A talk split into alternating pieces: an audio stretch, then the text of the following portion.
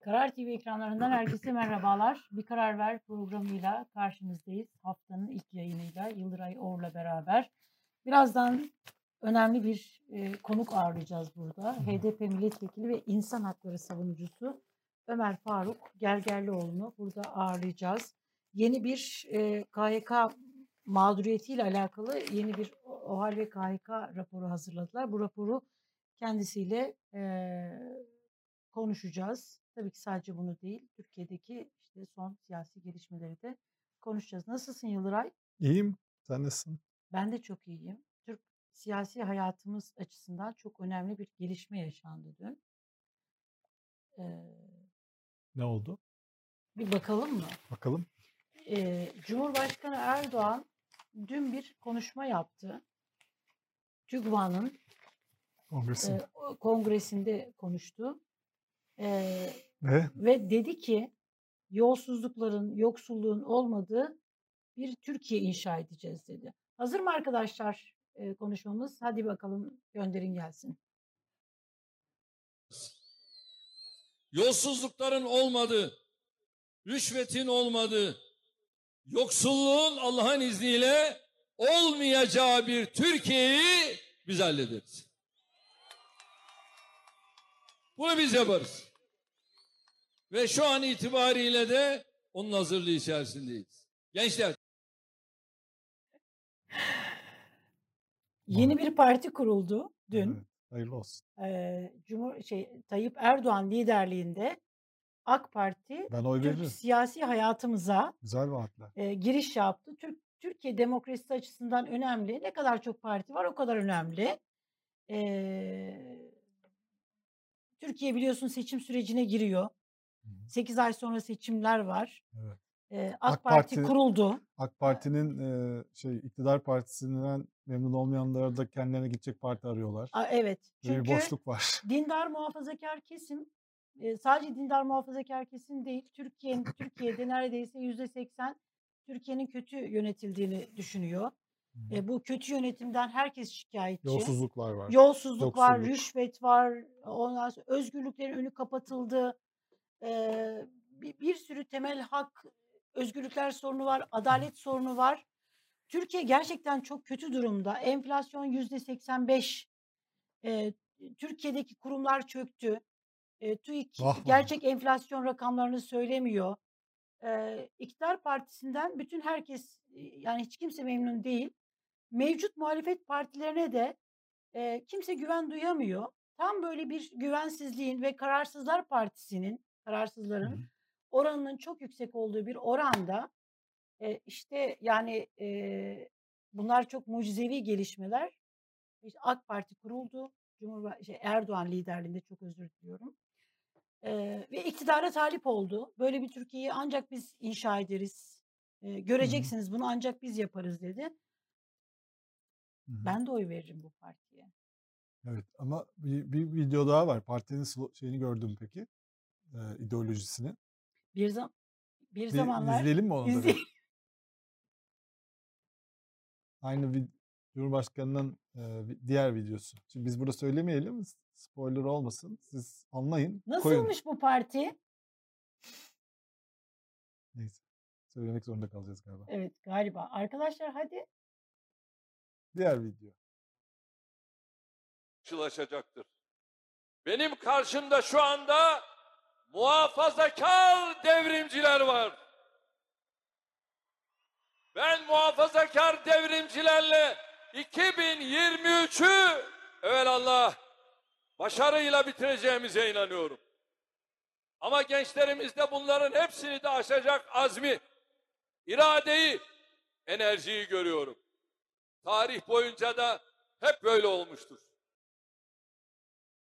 Solda 2001'de, galiba. Sol evet. parti. Muhafazakar devrimci. 2001'de böyle bir parti kurulmuştu O Yıldıray. şeydi ama. O muhafaz- Muhafazakar demokrattı. Evet aynen. Ee, 2001'de yine böyle Türkiye'de çok önemli güzel AK bir Parti- gelişme AK olmuştu. Parti'ydi AK. Parti kurulmuştu. Ee, o AK Parti'nin e, işte böyle şeyin de aynı böyleydi. Türkiye'de güzel hizmetler de yaptı. Ee, 2001'de programına yolsuzluk, yoksulluk ve yasaklarla mücadele e, e, vaadini koymuştu. Hı e, kuvvetler ayrılığına hassasiyetle uyulacak diyordu. 2001'deki yeni parti AK Parti'nin kendi programında bunlarla çıkmıştı. E, milletvekili ve bakanların yargılanmanın önündeki yasal engel yani yolsuzluğa bulaşanların önündeki yasal engeller kalkacak e, diyordu demişti. E, o halin kaldırılacağını söylemişti. E, yasaklarla dolu bir Türkiye değil, demokrasi. Ve bu e, 2001'de kurulan AK Parti kendisini muhafazakar demokrat olarak tanımlamıştı. Evet. Biz değiştik demişti. O dönemde de Türkiye çok kötüydü. Bankalar kapatılıyordu. Enflasyon. Çok iyi hatırlıyorsun sen. Ay, evet yani e, enflasyon çok kötüydü ama enflasyon yüzde 34'lerdeydi. Biraz düşürülmüştü evet. Evet. Yüzde IMF 34. programı vardı. IMF programı vardı. Yüzde 34'tü. Ama bakıldığı zaman bugünkü şartlar yani e, Erdoğan liderliğinde dün kurulan parti daha kötü şartlarda kuruluyor. Yani o dönemki AK Parti dönemi hani bu kadar kötü değildi. Öyleyken bile iktidarı aldı. Yani bu vaatler çok önemli. Çünkü yolsuzlukları O daha kaldıracağız. liberal bir parti gibiydi. Evet. Bu daha sol bir parti gibi, devrimci parti. Devrimci parti. Muhafazakar muhafazakar- devrimci. Muhafaz- İkisi böyle biraz oksimoron gibi ama eee, Nasıl oluyor? Nasıl olacak şimdi? muhafazakar devrimci. Ama ben oradaki Hem asıl biraz veri- muhafaza edip biraz devrim yapacaklar. Olmadı biraz hemen şu kısmı muhafaza edelim gibi hemen. Şöyle, bu çok önemli olması lazım. Çok şiirsel bir şekilde. Bu hazırlanmış Ne ama bir şey diyor? biliyorsun. Bu bence bir slogan. Devrimciler derken ben yapamıyorum onu. Belki sen yapabilirsin. Çok vurgu güzel, şiirsel böyle. Bence buna hazırlanılmış yani özel olarak bu tabir bulunmuş yani o yeni herhalde seçim kampanyası bunu sık sık duyacağız. Herhalde şöyle bir şey yapılıyor yani şaka kısmı bir tarafa. Eee, yani AK Parti özellikle gençler arasında böyle çok statükocu, devleti temsil eden, gücü temsil eden, iktidar, yozlaşma hani böyle bir konuma geldi. Eee, yeni bir kimlik olarak işte hani biz muhafazak esas devrimci, değişimci biziz. Diğerleri statükocu. Hala öyle şeyi yapmaya çalışıyorlar. Bence seçim kampanyasında bunu göreceğiz. Zaten bu açılım mesela Alevi açılımı mesela şimdi Alevi açılım yapılıyor ya. Bunun gibi açılımlar, işte anayasa önerileri, işte yeni anayasa önerileri, işte bunu şey vaatleri tabii yani yolsuzluğu bitireceğiz. tabii onlar yeni parti gibi. Yani biraz böyle biz hani statükocu iktidara sahip olan parti değil hani işte dünyadaki sistemle mücadele eden, Türkiye'deki statükoyla mücadele eden devrimci partiyiz havası bence AK Parti seçim kampanyasında ağır basacak. Bu da o sloganlardan biri herhalde. Peki bu mesela karşılık bulur mu Yıldıray? Vallahi. Biraz önce oy veririz dedik ya Yıldıray bizim partiye. Evet, düşünelim. yani karşılık bulur mu? Ee, yani güzel, kulağa güzel geliyor. Ee, ama işte 21 yıllık bir iktidar olmasa arkada gayet güzel görünüyor sloganlar. Ama Erdoğan 20 yıllık geçmişi bir kalemde silmiş gibi. Şeyden kandırıldık bu iş olmadı yeni baştan. Yeni başlangıçlar güzeldir. Ee, şey de diyebilir aslında ya. Ee, kirlenmek güzeldir. Deterjan reklamı vardı ya sonra yıkıyorsun. Evet, bence sen e, AK Parti seçim kampanyası ekibine katıl. Ee, evet, ilginç Ya, yani. Allah Ama şey, Allah. Yani gerçekten yavaş yavaş seçim kampanyasındaki şeyler ortaya çıkıyor. çıkıyor. Devrimci Parti yolsuzluğu bitirecek. Ya Erdoğan Erdoğan'a karşı ya da Erdoğan AK Parti'ye karşı. Burada birisi birisi feda edilecek. Hı hı. Yani bu seçimde Erdoğan'ın bu kampanyasından benim anladığım Erdoğan burada birilerini feda edecek, kurban edecek Hı. burada. O, o ne olacak? Ya Erdoğan AK Parti'ye karşı AK Parti'nin üzerine yıkacak. Bütün bu olan biten. Ya da AK Parti iktidarının parti seçiminde yani meclis seçiminde artık kazanamayacağını Gördü. gördüler. AK Tamamen- Parti'nin üzerine bütün şey. ihale AK Evet. Parti'nin üzerine kalacak. Cumhurbaşkanının işte buna bunlarla mücadele eden bu kirlenmiş AK Parti iktidarıyla mücadele eden bir siyasetçi olarak onun imajı parlatılacak. Tek olabilir. başına. E, Olabilir. Her seçimde öyle yapılıyor ama belki bu seçimde biraz daha öyle bir şey yapılabilir. Çünkü meclis seçimlerinde e, yani meclisi Cumhur İttifakı'nın kaybedeceğini yani bugünden bile söylenebilir yani. Çok o konuda zaten ucu ucuna oradaki şey kazanılmıştı 2018'de MHP ve AK Parti. E, şu haliyle e, AK Parti'nin epey bir oy kaybedeceği görülüyor. E, o yani meclisteki çoğunluğa yetmeyeceği bugünden hani diyelim AK Parti birinci parti bile olsa mecliste e, yasa çıkarmaya yet- yetmeyeceği çoğunluğunun anlaşılıyor şu anda. Şimdi Sefa Yücel demiş ki Elif Hanım'ın çok sayko mizahı var demiş. Zaten e, ortadaki durum, ortaya çıkan e, konjöktür fotoğraf çok böyle nitelikli, çok böyle şey hani e, Mizah olarak kaliteli bir mizah diyor. kaliteli bir mizah. Sizin ekstra bir çaba sarf etmenize gerek yok mu diyor. Bilmiyorum yani. Evet. Ee, enteresan bir şey gerçekten. Ee, dolar yine güne herhalde şey başladı. Ee, dolar satılıyor. Serkan Özcan Cuma günü programda konuğumuzdu.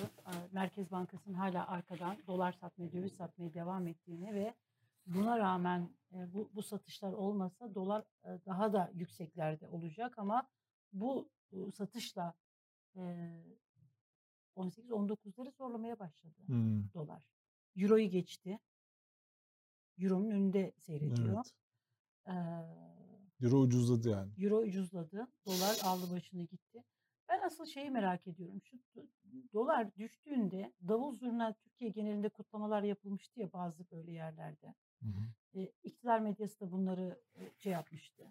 E, iktidar medyasından böyle hani davul zurna e, kutlama mesajları niteliğinde köşe yazıları falan çıkmıştı. Ne oldu doları da düşürdük gördünüz mü e, tadında. Onları merak ediyorum. Ee, Onlar- Erdoğan Onlar, yani onların doları da yoktur zaten. Yani dolar olayından doğrudan etkilendiklerini zannetmiyorum o insanların. Sabah gazetesinde bir yazar vardı hatırlıyor musun? Şeyi söylemişti. Çıkıyorsa Amerika'nın doları yükseliyor size ne filan diye. Hı. Ee, onlar onların doları yani yükseliyor. Size ne oluyor diye böyle köşe yazıları çıkmıştı. Ee, Erdoğan, Cumhurbaşkanı Erdoğan ve Kemal Kılıçdaroğlu arasındaki bu başörtüsü e, hı. hamlesi hala tartışma konusu. Evet. Ee, Bugün e, Abdülkadir Selvi'nin bir yazısı var galiba değil mi? Bir şey yazmış. sen onu oku bir de bir Cumhurbaşkanı Erdoğan bir yerde konuşmuştu. Hı. Erdoğan şey Kılıçdaroğlu farkında olmadan bize pas Evet. attı. Biz de bunu gole çevireceğiz diye. Ne yazmış Abdülkadir? Altılı masa kaybediyor. Erdoğan işte e, hani başörtüsü şeyiyle ilgili e, anayasa değişikliğiyle ilgili bir aile konusu Erdoğan'a bırakıldı diyor. Hazır diyor. Ona Erdoğan karar verecek diyor. Maddeleri koymuş. Hı hı.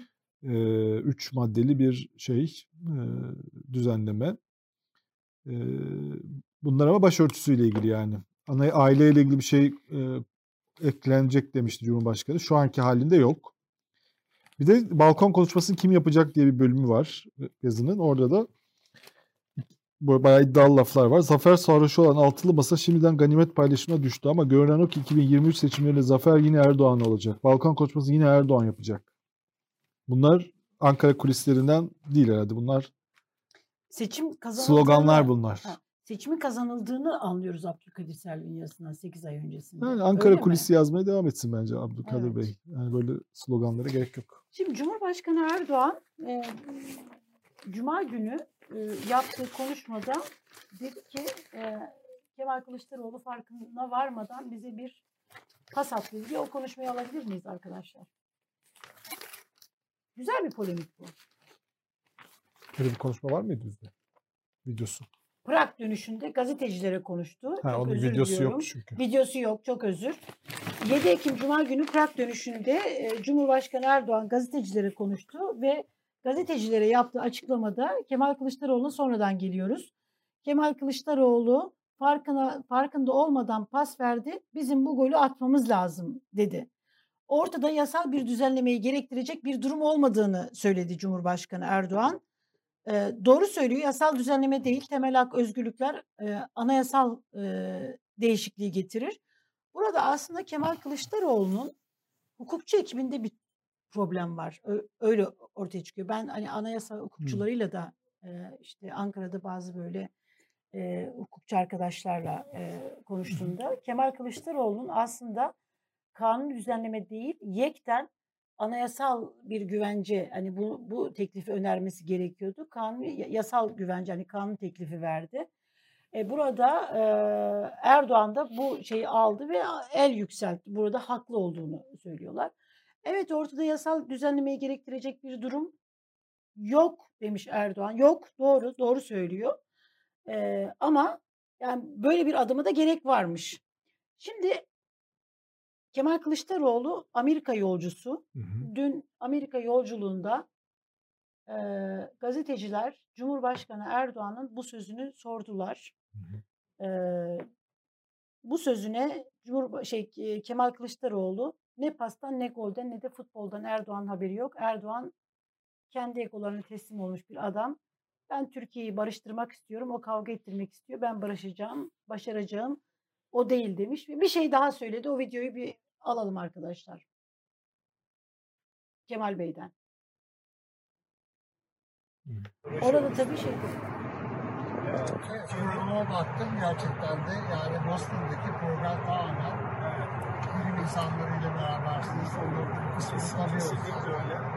Artık e, siyasetin eski dar e, klasik kalıplarından kurtulması lazım. Dünya değişiyor, üstelik hızla değişiyor ama siyaset kurumu değişmemeye e, bir anlamda şey, an düşmüş gibi değişmeme kararlılığını gösteriyor. E, Amerika'ya Amerika'ya gidiyor. Orada görüşmeler yapacak. Ee, yani galiba İbrahim Kiraz da gidiyor galiba. İbrahim Kiraz da evet Hı. karar e, yönetmeni İbrahim Kiraz da e, uçakta. Bakalım nasıl dört gün kimlerle devam görüşecek. edecek bir e, şey var. E, zamanı mıydı soruları var. E, Kemal Kılıçdaroğlu onu da evet tam da şimdi zamanı hatta geç bile kaldık dedi. Dünya değişiyor ama e, yani Kemal Bey'in şey yaptığı, e, değiştirmeye çalıştığı e, kitlede bazı dirençler devam ediyor. Yine bugün Cumhuriyet Gazetesi'nde yine acayip yazılar var. Neredeyse bütün köşe yazarlarında. Bu başörtüsü açılımı eleştirilmiş. Kuavadis Kemal Bey, Kemal Bey nereye gidiyor diye Erdal Atabek yazı yazmış. Bizim Atatürk'ümüz var. Dün vardı, bugün daha çok var. Biz bu kuva- ülkenin kuvayi milliyesiyiz. Bu ülkeyi dün kurtardık, bugün de biz kurtaracağız. Tamam mı Kemal Bey? Demiş. Yani Kemal Bey kuvayi milliyeci değil mi? Kurtardık. Kimden kurtarıyorsunuz ülkeyi? Böyle tuhaf e, yazarlar. Bir tane daha vardı şurada da çok ilginçti. Ama ben asıl şeye takıldım orada Yıldıray. Manşetteki haberi gördün Aha, mü? Evet. Asıl bence asıl oradaki mevzu ya bu kafa işte AK Parti iktidarda tutan. Asıl mevzu şuradaki haber. Evet. Bir- Bak elinde sen. Ben- Şimdi burada şeyi söylüyor. Yani bir haber var. Ee, Cumhuriyet Gazetesi'nin tam göbeğinde. Tam böyle 28 Şubat dönemini andıran, hani o operasyonları andıran ee, tarzda bir haber. Hatırla 28 Şubat sürecine gidildiği dönemde o dönemin kartel medyasında aynen böyle haberler çıkıyordu. İşte ee, cemaatler, tarikatlar ön planda Evet. ve altına 3 haber var burada. Zaten o özel Bak üç tane yapıyorlar. haber var. Üç tane haber. Şimdi layık yaşam tehdit altında diyor. hı. Metropol'ün anketini vermiş burada. Ama yukarıda başkalarının hayat yaşam tarzını tehdit ediyor. Parmak Evet. sallıyor. Böyle yapmayın diyor. Böyle topla şeyler. İcazet törenleri böyle olmasın diyor. Olmasın diyor. Üç tane haber var. Adım adım alkol yasağı. Bu haberin de bu fotoğrafla alakası yok. Layık yaşam tehdit altında haberinin aslında metropolün içerisinde layık yaşam tehdit altında diye bir ibare de yok. Metropol bir anket yapmış. Bu ankette soruyor yaşam işte şeyinizi e, tehdit altında görüyor musunuz gibi. E, hem kapalılara hem şeylere soruyor. Yaşam şeyle alakalı. Orada da e, AK Parti seçmeninin yüzde on beşi, CHP seçmeninin yüzde seksen dördü, İyi Parti seçmeninin yüzde yetmiş üçü yaşam biçiminin işte tehdit altında olduğunu söylemiş. Ama bunu şey yapması nasıl? Manşete taşıması layık yaşam tehdit altında. Hı. Üstte böyle hani e, bir şey var, görüntü. E, İcazet töreni. icazet töreni. İcazet töreni hafızlık e, hafız olanlar için her e, Evet. camilerde e, hafızlığını bitirenlere tören düzenleniyor. Bu e, birkaç bin yıldır devam eden bir gelenek. İlk defa başlamadı. Orada diyor ki e, o şey de diyor şeyde Mustafa Demirkan işte Atatürk hakaret lanet okuyan diyor. Onun orada olmasının sebebi de e, Reisul Kurra olması. Reisul Kurra diye bir müessese var. Yani icazet kurumunun başındaki kişi yani o el veriyor. Evet. Hani icazeti o veriyor. Şu anda da o Mustafa Demirkan orada oturuyor. Daha önceki vefat etti. Onun da öyle bir konuşması vardı gerçekten ama ne yapalım şimdi Reisul Kurra'lıktan o konuşması yüzünden alınmamış görevden. Evet. Burası da İsmail Ağa. Kur'an kursuymuş. Yani e, yani bir zahmet İsmail Ağa Kur'an kursunda da böyle görüntüler oluyor. Buna da katlanacaksınız yani hayat tek çeşitli değil Çok Türkiye'de. acayip bir şey ya. Yani Kılıçdaroğlu din takıntısı diye bir yazı var mesela. O da yine yani Kılıçdaroğlu'nun bir din takıntısı var. Bence Kılıçdaroğlu'nun e, siyasetçi takıntısı olabilir. Yani bakıyor biz niye yüzde 22 23 oy alıyoruz? Çünkü bizi bir grup insan dinsiz olarak görüyor. Bu gazetelerde e, bunu ispatlıyorlar. Yani bu insanları yani toplumun belli bir kes- kesiminin CHP ve resmi ideolojiye bakışının yani din düşmanlığı gibi görülmesini bu gazeteleri okuyan herhangi bir muhafazakar insan bunu hissediyordur yani. Tabii ki herkes herkesi eleştirebilir ama hani ne demek din takıntısı yani? Dindar insanlarla CHP'yi barıştırmaya çalışıyor. Valla Cumhurbaşkanı zor sabah ya. akşam bunlara CHP teşekkür yani etmesi lazım. vallahi- Teşekkür ediyordur da bu Yani habercilik Cumhurbaşkanı. Erdoğan da statükoyla mücadele etti yıllarca. Bayağı büyük kavgalar oldu. Darbe tehditleri şunlar bunlar. Ama CHP'yi değiştirmek bayağı zor yani. O da büyük bir olay ya. Oradaki statüko da çok sağlam. Hani Biz bir röportaj yapmıştık Kılıçdaroğlu hatırlıyor musun? En muhafazakar parti CHP demişti. Evet. Muhafazakarlığı Şimdi bu görülüyor yani. değil tutuculuk anlamında. Tutuculuk anlamında. Aslında doğru anlamı da o yani Tabii o muhafazakarlık demek. kavramının e, Türkiye'de yanlış böyle bir hani e, Anlamı var. şey an, anlam var şeyde kullanılıyor. Tutuculuk Başka gazetelerde de tutucu. yine. Ama dindar kesim Ya ben de bir tane tutucu. doğru düzgün yani Kılıçdaroğlu'nun başörtüsü açılımına CHP içinden bile böyle çıkıp destek veren çok az insan var. Çok çok az insan buna açıkça destek veriyor. Yani eleştiren tabii bu gazeteler eleştiriyor. Parti için eleştirmiyorlar ama partisi içinden de böyle çıkıp e, genel başkanımız doğru yapıyor diyen çok az insan oldu. Çok ilginç yani. Şu Ahmet Davutoğlu Evet. e, Erzurumlular Erzurum'da gününe katılıyordu. Katılmak istedi. katılmak istedi. Ama katılacaktı. vali ve belediye başkanı biz o gelirse biz gelmeyiz dedi. Bir videomuz var değil mi? Onunla Evet o il başkanının e, Gelecek Partisi il başkanının oradaki itirazların olduğu bir videosu var ama onu görmeyebiliriz yani. hızlı bir şekilde dışarı alabilir miyiz? Çok hızlı bir şekilde arkadaşlar. Görevi olmayan arkadaşlar. Lütfen görevi olmayan arkadaşları dışarı alabilir miyiz? Programımız başlamak üzere. Arkadaşlar sizi bekliyoruz. Böyle bir rezalet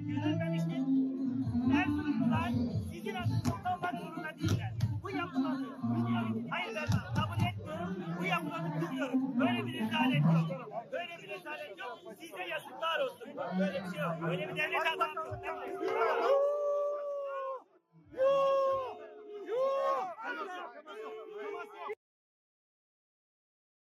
Ama e, valisiniz yahu. Vali, vali, devletin valisi.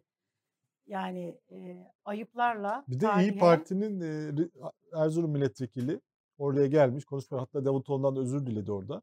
E, Cinisli e, adını hatırlayamadım kusura bakmasın. E, İyi Parti gelebiliyor muhalefet partisi olarak. Gelecek Partisi gelemiyor.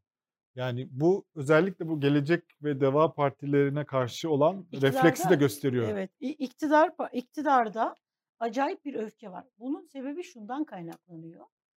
Ee, şimdi hani Erdoğan bu iki parti kurulduğu zaman biliyorsun e, AK Parti'nin MKYK toplantılarında, MYK toplantılarında bu iki partiyi görmezden gelin demişti. Uzunca bir süre görmezden de geldi. Bunların başarılı olabileceklerini hani bir görmezden gelirsek işte hani teşkilatlarımızın haberi olmaz. Bu parti bu partiler böyle AK Parti içerisinden oy almaz şeyi vardı. Bütün iktidar partilerinde yani Türk siyasi tarihimizde böyledir. Ee, her güçlü iktidar partisi kendi içinden ayrılanlara bu cemaatlerde de böyle. Evet. Tarikatlarda, cemaatlerde hani bu, bu tür Mürtet, böyle mürtet şeyi o. mürtet anlayışı. Mürtede karşı anlayışı, biliyorsun evet. en sert şey mürtet. Kafire o kadar Evet. değil mürtet tam Daha- direkt öldürülmesi gereken şey. Evet. Cemaatlerde de bu böyle. Partilerde de bu böyle. İktidar partilerinde de bu böyle. Bir de tabii Orada şey de korkuyorlar bir de biliyor musun? ve- Ee, belediye şimdi Davutoğlu oraya gelecek. Valiyle şimdi Davutoğlu oraya gelecek. Valiyle karşı karşı sonuçta başbakan. Ona bir protokol uygulanması lazım resmi olarak. İşte valiyle yan yana gelecek. Vali o fotoğrafa girmek istemiyor. Başı yanacak. Belediye başkanı bir yani bir merhaba diyecek mi demeyecek mi? Çünkü biraz önce birkaç yıl önce genel başkanı o belediye başkanında.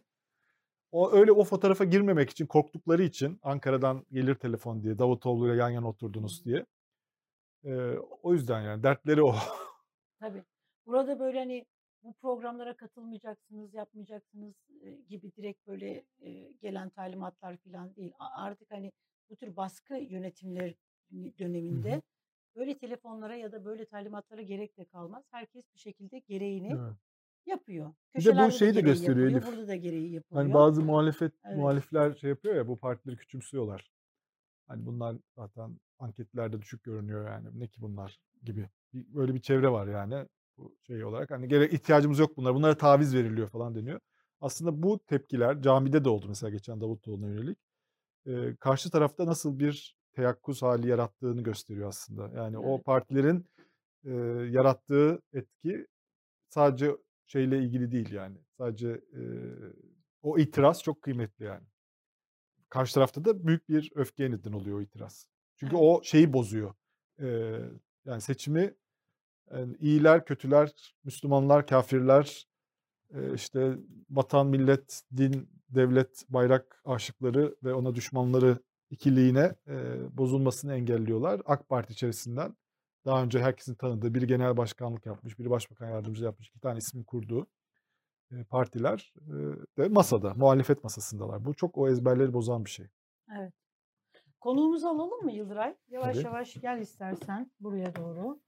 Ee, HDP milletvekili insan hakları savunucusu Ömer Faruk Gergerlioğlu bizlerle birlikte. Ee, merhabalar, hoş geldiniz. Hoş bulduk. Ee, nasılsınız, iyi misiniz? Teşekkürler. Bir rapor iyisiniz. hazırladınız. Evet, Bu rapor e, okurken ben dehşete düştüm, çok ürktüm. Ee, ve dedim ki bu kadar değildir herhalde diye düşündüm ama o kadar. Maalesef, Evet. maalesef. Son yılların en ağır ihlalleri işleniyor ama toplum duyarsız, habersiz de diyemiyorum. Aslında herkesin gözü önünde birçok ihlal yaşanıyor fakat kimisi görmek istemiyor, kimisi üç maymunu oynuyor. Fakat son e, yüzyılın Türkiye'deki en ağır ihlalleri ya- yaşandı, yaşanıyor son 6 yıl boyunca. Biz bunları bir raporda topladık şöyle. E, E, bir Şu evet bir raporu. rapor e, hazırladınız. Burada benim dikkatimi çeken şey yani dehşete düştüğüm dediğim mesela dünya terörizm veri tabanlarına göre sayıları 150'ye ulaşan ve 2010 yılı sonrasında dünyada her yıl ortalama 24 bin kişiyi öldüren Taliban, IŞİD, e, Boko Haram, El Şebab, El Kaide gibi işte yani e, bu, bu tür terör örgütleri dahil olmak üzere dünyadaki tüm terör örgütleri üyelerinin toplam sayıları en zorlama dünya Evet. genelinde 750 bini bulurken Türkiye'de e, şu anda e, 6 yıldır bir tek kişiyi bile öldürmemiş olan OHAL KHK mağdurları ve yakınlar arasından 1 milyon 576 bin 500 a- e, 576 bin 566 kişiye silahlı terör örgütü, örgütü üyesi muamelesi yapıldığını biliyor muydunuz demiş. diye sorduk. Aslında e, o rakamlara 2021 ve 2022 soruşturmaları dahil değil. E, yani 2 milyonu tahminen buldu şu anda. Düşünün tüm dünyada 300-500 bin e, terörist diye tanımladığınız kişiler var ve e, sadece Türkiye'de 2 milyona yakın terör soruşturması var. Bu e, bu absürtitenin ne kadar yoğun bir şekilde yaşandığını gösteriyor. Yani sizden olmayan herkesi terörist ilan eden bir anlayış içindesiniz iktidar olarak ve e, insanları tasfiye etmek için terörist diye damgalayıp damgalayıp duruyorsunuz. McCarthy dönemlerini hatırlatıyor. Başka bir şey değil. Yani o zamanlarda komünistler için bir cadı avı e, dönemi vardı. Başka birçok dönemde bunlar yaşandı. Şimdi de Türkiye'de son 6 yılda yaşanıyor. Biz bunları söylediğimiz zaman hemen e, bize etiketlemeye çalışıyorlar. Son 6 yıl darbe girişimi sonrası e, tasfiye edilen e, her kesimden insana yapılan devlet uygulamaların yanlış olduğunu söylediğimizde hemen birileri bir elinde damga e, şucusun bucusun diye vurmaya çalışıyor. Ama biz şunu söylüyoruz. Bir devlet bunları yapamaz. Bakın biz kaç yıldır bu raporları oluşturuyoruz. Binlerce sayfa rapor, binlerce, on binlerce belge var elimizde. Bir hukuk devleti böyle işler yapamaz. Vatandaşını e, çıkmaz sokağa e, sürükleyip çaresiz bırakamaz. Onun ölümüne, e, onun dışlanmasına bu kadar insanlıktan, vatandaşlıktan dışlanmasına yol açamaz. Bir devlet bunu yapamaz. E, en başta bunu söylüyoruz. Bu kadar in- insanları cadı ilan etmek, cadıların çocukları da cadı olur, onları da ateşe atalım diyen bir ortaçağ mantığına sürüklenmek maalesef şu anda Türkiye'de yaşandı, yaşanıyor, devam ediyor bunun benzerleri. İşte biz bütün bunları e, topladık çalışmamızda ve e, ülkenin geldiği durumun da son derece vahim olduğunu tespit etmiş durumdayız. 6 yıldır bu çalışmaları yapıyoruz. E, Mağdurlar için Adalet Platformu adına yapıyoruz. E, ilk yıllarda e, mağdurların çok büyük zararlar gördüğünü tespit ettik. E, işte 150 bin civarında ihraç ilk planda oldu. İnsanlar yargısız infazlarla teröristin denilerek bir gecede infaz edilerek işinden atıldı. Daha sonra sosyal hayattan dışlandı. Herkes onları vebalı görmeye başladı. Bir işe girememeye başladılar. Ve ardından OHAL komisyonuna devredildiler ve e, yaşananlar e, öyle bir yere geldi ki şu anda tamamen çaresiz e, köşeye sıkıştırılmış bir durumda ve ihraçlar da devam etti. E, yani 20 Temmuz 2016'da biliyorsunuz OHAL ilan edildi. 2-3 ay sürecek dendi. Ama bunu bir nimet olarak gören iktidar eh, e, iki yıl sürdürdü ve 7145 sayılı yasayla 20 Temmuz 2018'de maalesef o gün biz de meclisteydik itirazımıza rağmen bu yasa çıktı ve şu anda sonsuza kadar o halli devam ettirme niyetindeler O hal açıkçası. hala o hal komisyonu hala sonuçlandırmadı evet. değil mi rapor Ya, yani e, başvurularının tamamı bitmedi de. Bitmedi. Yani olacak iş değil. Bakın iki ay sürecek. O hal komisyonu işte e, kuruldu 3-5 aya bu işleri bitirecek dendi. Ye- ve gelinen noktada e, 7145 sayılı yasayla o hal e, yıllarca sürdü ve biz bak görüyoruz ki şu anda da bitmedi halen fiili uygulamalarıyla. O hal komisyonu da düşünün 6 yılda 125.600 kişiyi inceleyecekti. Hala 1000 küsur civarında insan e, hakkında bir karar verilmiş değil. Karar verilenlerin de %87'si red almış durumda ve bunlar anayasaya, hukuka aykırı kriterlerle red almış durumdalar. E, ve e, çığ büyüyor. Bakın üç- e, şu anda e, 7145 sayılı yasada K- e, 345 sayılı KHK'nın e, geçici madde 35. maddesine göre ihraçlar devam etti 6 yıl boyunca ve 300 binlere ulaştı ihraçlar.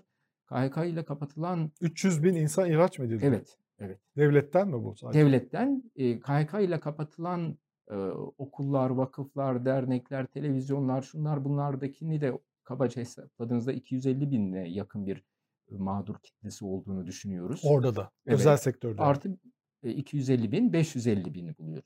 E, bunların yakınları çarpın 4 Yani 550 bin insan işsiz kaldı. işsiz kaldı bir anda ve sonraki süreçte de aynı şekilde artarak devam etti.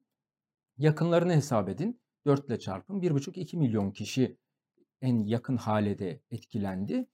E, yıllarca bu etkilenme artarak devam etti. Birinci, ikinci, üçüncü yıl biz e, o halin toplumsal maliyetleri raporlarını oluşturduk. E, ve artarak devam ettiğini gördük. Üçüncü yılında da şu tehlikeyi görmeye başladık. Artık mesele birinci yıl, ikinci yıl mağdurları da aşmış. Toplumu tehdit etmeye başlamış bir noktaya e, gelmişti. E, işte insan hakları açısından, ekonomi ve diğer birçok kriter açısından ek- e, 84 milyon da üçüncül mağdur olarak etkilenmeye başlamıştı. Bunu olağanüstü bir şekilde gördük ve bizim bakın 3-4 yıl önce gördüğümüzü bugün şu anda tüm insanlar görüyor. Ekonomi perişan bir halde. Her açıdan Türkiye müthiş bir düşüş yapıyor, yaşıyor. Yani çok sert düşüşler yaşandı. Bugün de grafiklerimizde göstereceğiz size. Ee, çok sert düşüşler yaşandı ama bunu biz bakın daha ikinci, üçüncü yıl raporlarımızda söylüyorduk. Bakın 84 milyon bundan mağdur olur.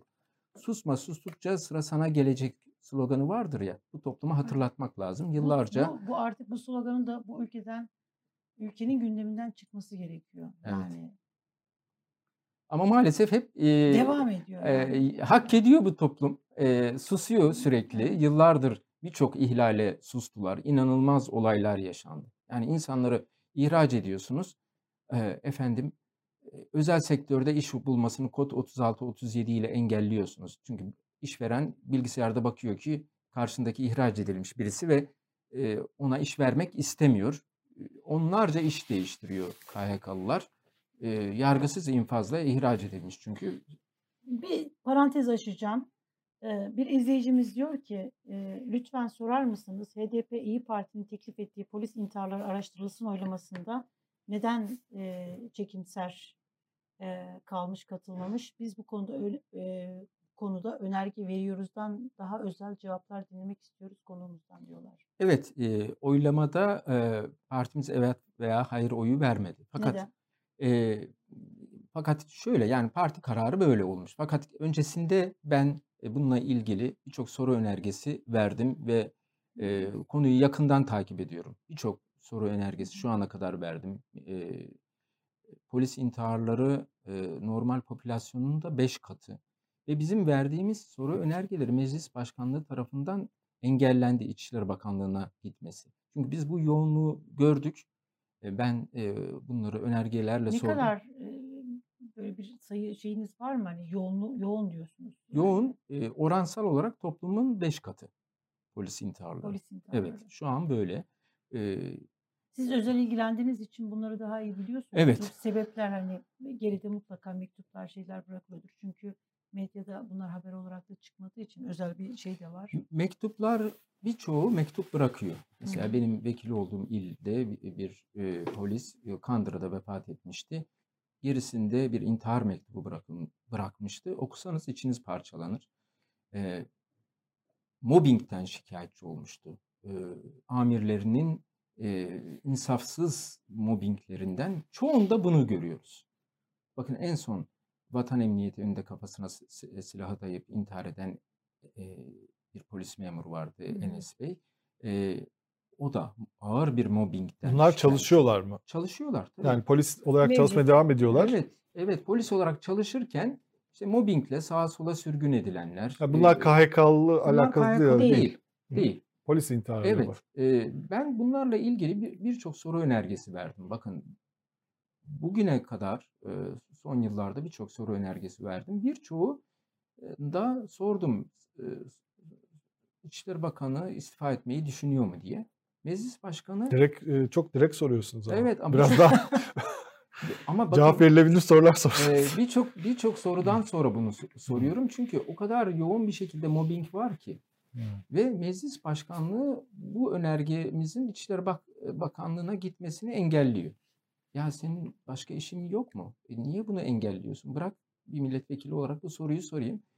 Bu kadar yani İçişleri Bakanlığı'na bile bazı soru önergelerimiz gidemedi ve en sonunda işte son günlerde iki günde dört polis intiharı oldu. Şimdi biz bunun nedenini şöyle görüyoruz.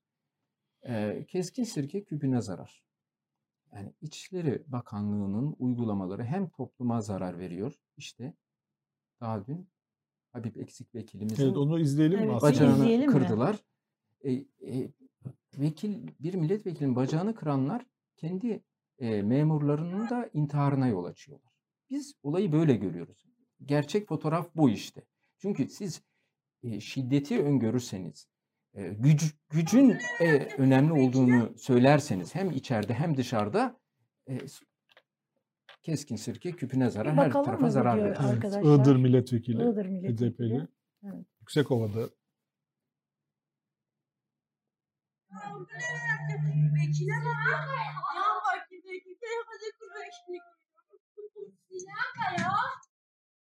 Ya vekile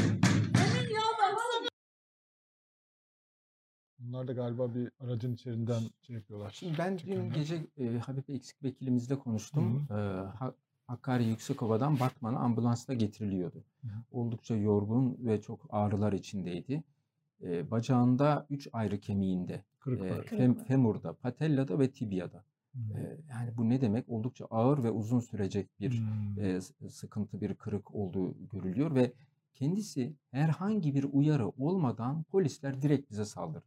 Zaten Nasıl kırılmış bacağı? Yani böyle bir job saldırısı tekme falan ve e, Tekmeyle. tekmelerle O bacağına tekme. vurulmuş. Hmm. Bakın topluluk yanlarına alınmıyormuş. Sait Dede vekilimizle beraber dururken polisle müzakere e, edilirken aniden saldırıyor polisler. Ve tekme, tokat biz neye uğradığımızı şaşırdık diyor. Yani zaten yanımızda diğer insanlar yok. Onları ayırmışlar. Bizimle konuşuyorlar. Hani ya işte yanlışlıkla vurdum falan denecek bir durum yok. Biz ikimiziz zaten diyor. O yüzden de bakın görüyorsunuz orada başka bir kişi görüyor musunuz? Yerde bir kişi yatıyor ve zaten öncesinde diğer yanlarındaki insanlar uzaklaştırılmış. İki vekilimiz polisle bir şeyler konuşmaya çalışırken amirleri saldırın diyor. Saldırıyorlar. Tekmelerle bacağı vurulursa ne olur? Ee, direkt kemik kırılıyor ve çok e, ağır bir şu anda ameliyata girmiş durumda. Ankara'ya getirildi.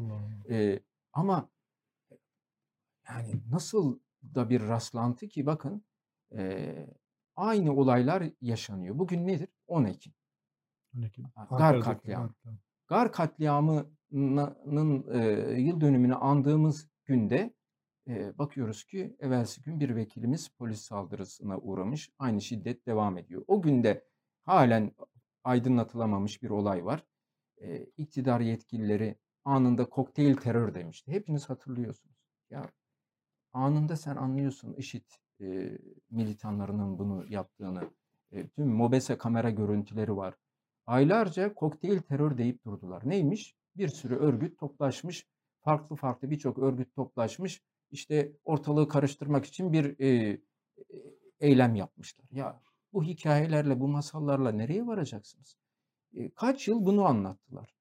E, Ya şi- şiddetin e, faili kendileri işte bakın. Şu anda vekilimize saldırıyorlar. Birçok birçok yerde aynı olaylar hep yaşandı. Biz e, bu- bunu söylüyoruz. Polis e, intiharlarını da araştırıyorum. Polisin yaptığı haksızlıkları da eleştiriyorum. Bakın biz insan hakları noktasında duruyoruz. Bunu çok net bir şekilde söylemiş olalım. Bu gidiş gidiş değil. Yani bu bir polis devleti görüntüsü. Hukuk devletiyle zerre alakası yok. Polis istediği gibi halkı döver, ve vekile saldırır, istediğini yapar ve hesap sorulmaz mantığı var. Biz polis şiddetiyle ilgili birçok önerge verdik. İçişleri Bakanlığı e, hiç cevap bile vermek istemiyor. Ya polis intiharlarıyla ilgili önerge veriyoruz. Ona da cevap vermiyor. Hatta meclis başkanı kendisine vazife edinmiş. Süleyman Soylu'ya bir e, şey gelmesin, eleştiri gelmesin diye daha meclis başkanlığındayken İktidar- engelliyor bunu. İktidar soru önergelerinde cevap verdiği soru önergeleri var mı mecliste? Genel olarak e, %40-50'si ne cevap verilmiş durumda. E, çok az bir sayı bu aslında. Çoğu da 15 günü geçerek veriliyor. E, mesela benim sorduğum e, 5000'e yakın soru önergemle en çok soru önergesi veren vekillerden biriyim. E, ve biz daha çok yoğunlukla hak ihlalleriyle ilgili önerge veriyoruz ve oralarda cevap oranı düşüyor. Mesela benim en çok şu anda %24 civarında bir e, cevap almışlığım var ve çoğu da vakti süresi geçtikten sonra ve bunların çoğu da ciddiyetsiz cevaplar. Bir link veriyor. Şu linke bakınız orada cevabı görürsünüz gibi gayet gayri ciddi. Bunları bakanların yüzüne de söylüyoruz. Hiç utanmıyor musunuz bize böyle bir e, Ha, cevap verilen cevaplar da böyle cevaplar. Hayır, verilen cevaplar da böyle. Ve tek bir ihlal bulunmuyor. Bakın ben 5000'e yakın soru önergesiyle ihlaller sormuşum. Evet Ömer Bey haklısın. Şurada bir ihlal bulduk. Gereken e, işlemi yapacağız memura. Ne Meclis İnsan Haklarını İnceleme Komisyonu diyor ne de bakanlıklar diyor. İnanılmaz bir şekilde her şeyin üstünü örtme devleti oluşmuş durumda. Bakın biz o yüzden bu raporları e, oluştururken e, sadece birincil, ikincil mağdurlara değil herkese dokunacağını söyledik ve şu anda da herkese dokunuyor işte. 84 milyon mağdur şu anda. Bundan dolayı o, halin toplumsal maliyetleri çok ağır bir şekilde seyrediyor. Şimdi bir takım infaz düzenlemeleri hazırlanıyor yine. Bu infaz düzenlemelerinde hiç yani bu suçlardan içeride olan ya da ceza almış olan ya da bunları mağdur olmuş olan insanlara yönelik herhangi bir şey olma ihtimali var mı? Ben sanmıyorum çünkü iktidar si- siyasi amaçla e, Hı. hareket ediyor. E, bakın o kadar gayri insani ve anayasaya aykırı e, infaz düzenlemeleri yaptılar ki bundan e, işte iki yıl önce Nisan 2020'deki infaz indirimi Hı hı. zamanında e, mah, mahpusun e, suç ithamına göre yakınları ile ilgili kararlar verdiler. Hı. Mesela bakın bir örnek vereyim size. Yapılan infaz indiriminde adli mahpusun eşi veya çocuğu ağır bir hastaysa bir yıl infaz erteleme verilir maddesi çıkarıldı. Biz çıkardık bunu işte. Ama biz dedik ki siyasi mahpusa da bunu verin. Siyasi mahpus e, da vermeyiz dediler. Niye? Siyasi mahpusun eşi veya çocuğu e, suçlu değil ki. Böyle birçok e, hasta eş veyahut da çocuk var. Bunu Vermediler. Anayasa Mahkemesi bunu da eşitliğe aykırı bulmadı. ama. Çok, Olacak şey yani değil. eşitliğe doğrudan aykırı bir şey halbuki. Yani Doğrudan adli mahkumda aynı şey oluyorsa siyasi mahkumda da olması Ya lazım. işte zaten aklın almayacağı şey bu. Anayasa Mahkemesi böyle bir kararı nasıl verebilir? Bakın biz işin içinden geliyoruz. Bunları komisyonlarda tartıştık ve dedik bu e, eşitliğe tamamen aykırı. Bakın siz de hemen söylüyorsunuz. Eşitliğe tamamen aykırı ve maalesef ki bunlar onaylandı. İktidar e, galip geldi. E, şimdi bakın onunla ilgili ben onlarca ailenin dramını biliyorum. E, mesela bir e, mağdur KHK'lı e, bir e, öğretmen arkadaşımızın durumunu takip ediyorum. Cezaevinden Şu bana son takip ettiğiniz olay mı? evet Ee, %98 Evet, engelli Yakup Ali Çetin için annesinin yaptığı aylık talebi babası KYK'lı olduğu için reddedildi. evet bir mektupla haberim oldu. Baba Eyüp Çetin KHK ile kapatılan bir okulda müdürmüş, Hı öğretmen. hı. E, üç çocuğu var. En büyük çocuğu 16 yaşında otizm ve birçok başka hastalığı olan engelli bir çocuk. Çocuğun bakımını baba öğrenmiş. Ona özel bir eğitim vermişler. Çünkü çocuğun durumunun ilerlememesi için dikkatli bir eğitim ve çok yani ev hastaneye dönmüş adeta çocuk. E, Baba işi gücü bırakmış çocuğunun daha kötüleşmemesi için uğraş veriyor ve bir gün eve e, aradan da bayağı bir geçmiş. Bakın 2021 yılında bir gün eve polisler geliyor. İşte Bankasya'da bir hesabım varmış. Hadi gel bakalım seni e- emniyete götürüyoruz. Ya etmeyin eylemeyin engelli çocuk bu çocuk. Yani beni o- gözaltına almayın. Ya polis memurları da bakıyor Yıldıray Bey. Ya diyorlar hocam diyorlar hakikaten senin durum çocuğun durumu çok kötü. Herhalde öyle bir tutuklama fa- falan kararı çıkmaz yani hakikaten olacak şey değil biz seni ama yine bir gö- götürelim bir savcı hakim karar versin diyorlar. Alıp götürüyorlar ve gidiş o gidiş. Ee, 12 aydır tutuklu baba e, ve bırakılmadı.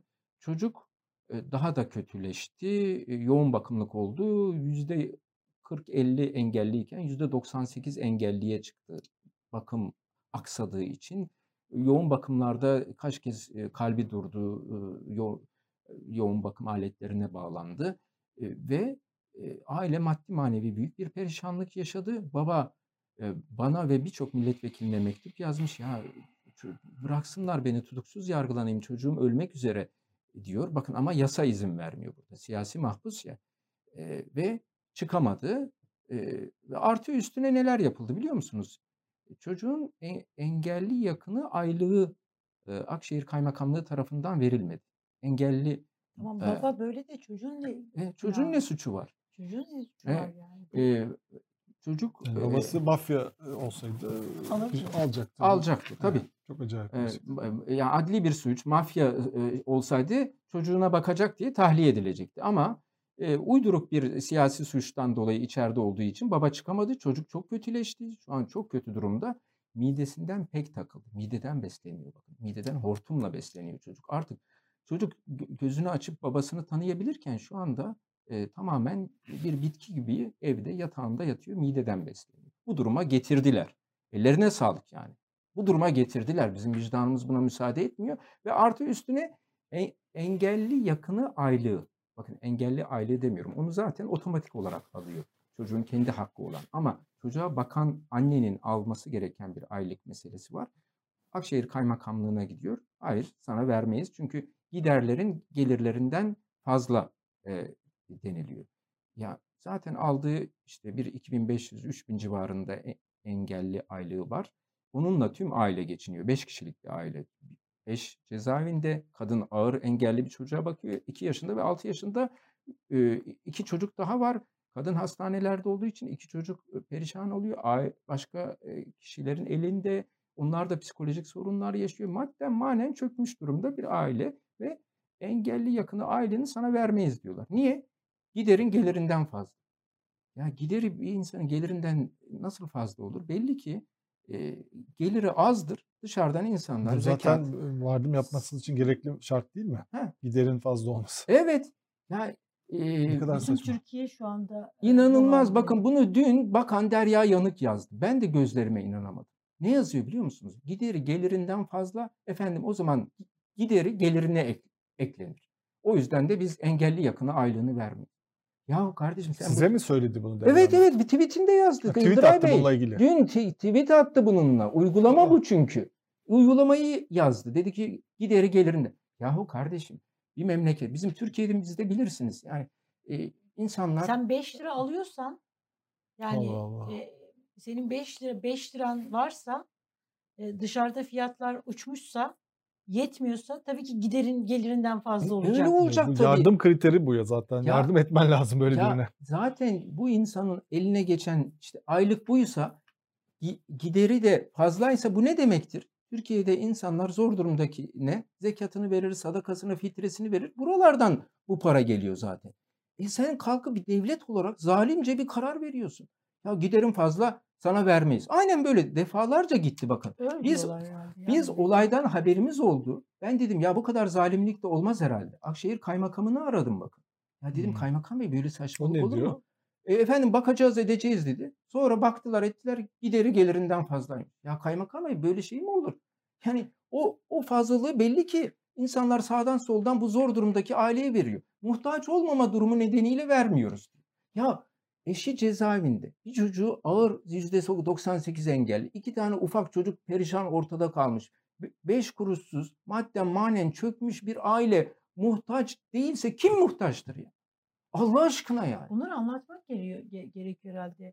Yani mesela geliri giderinden fazla olan zaten yardıma muhtaç Ama değil. zaten o öyle Ondan sonra siyasi suçlu evet, olmasaydı onlara bir evet, sürü yardım belli get- ki. E ederlerdi zaten yani. ederdi. Şimdi Ya bakın bu nasıl saçma bir şey ya? Siyaset suçlu olduğu için şey he, yapıyorlar. a- aynen Bu bakın Nasıl böyle? en Devlet başta Bahçeli'nin şeyi bile böyle Ya- değil ya. Matematik hesabı bile bunlarınkinden daha Şimdi bir, düzgün. bir kere adli mahpus olsa bu baba çocuğunun yanında olacaktı. Bir yıl infaz ert- erteleme alacak. Ben biliyorum işi bakın. O yüzden konuşuyorum.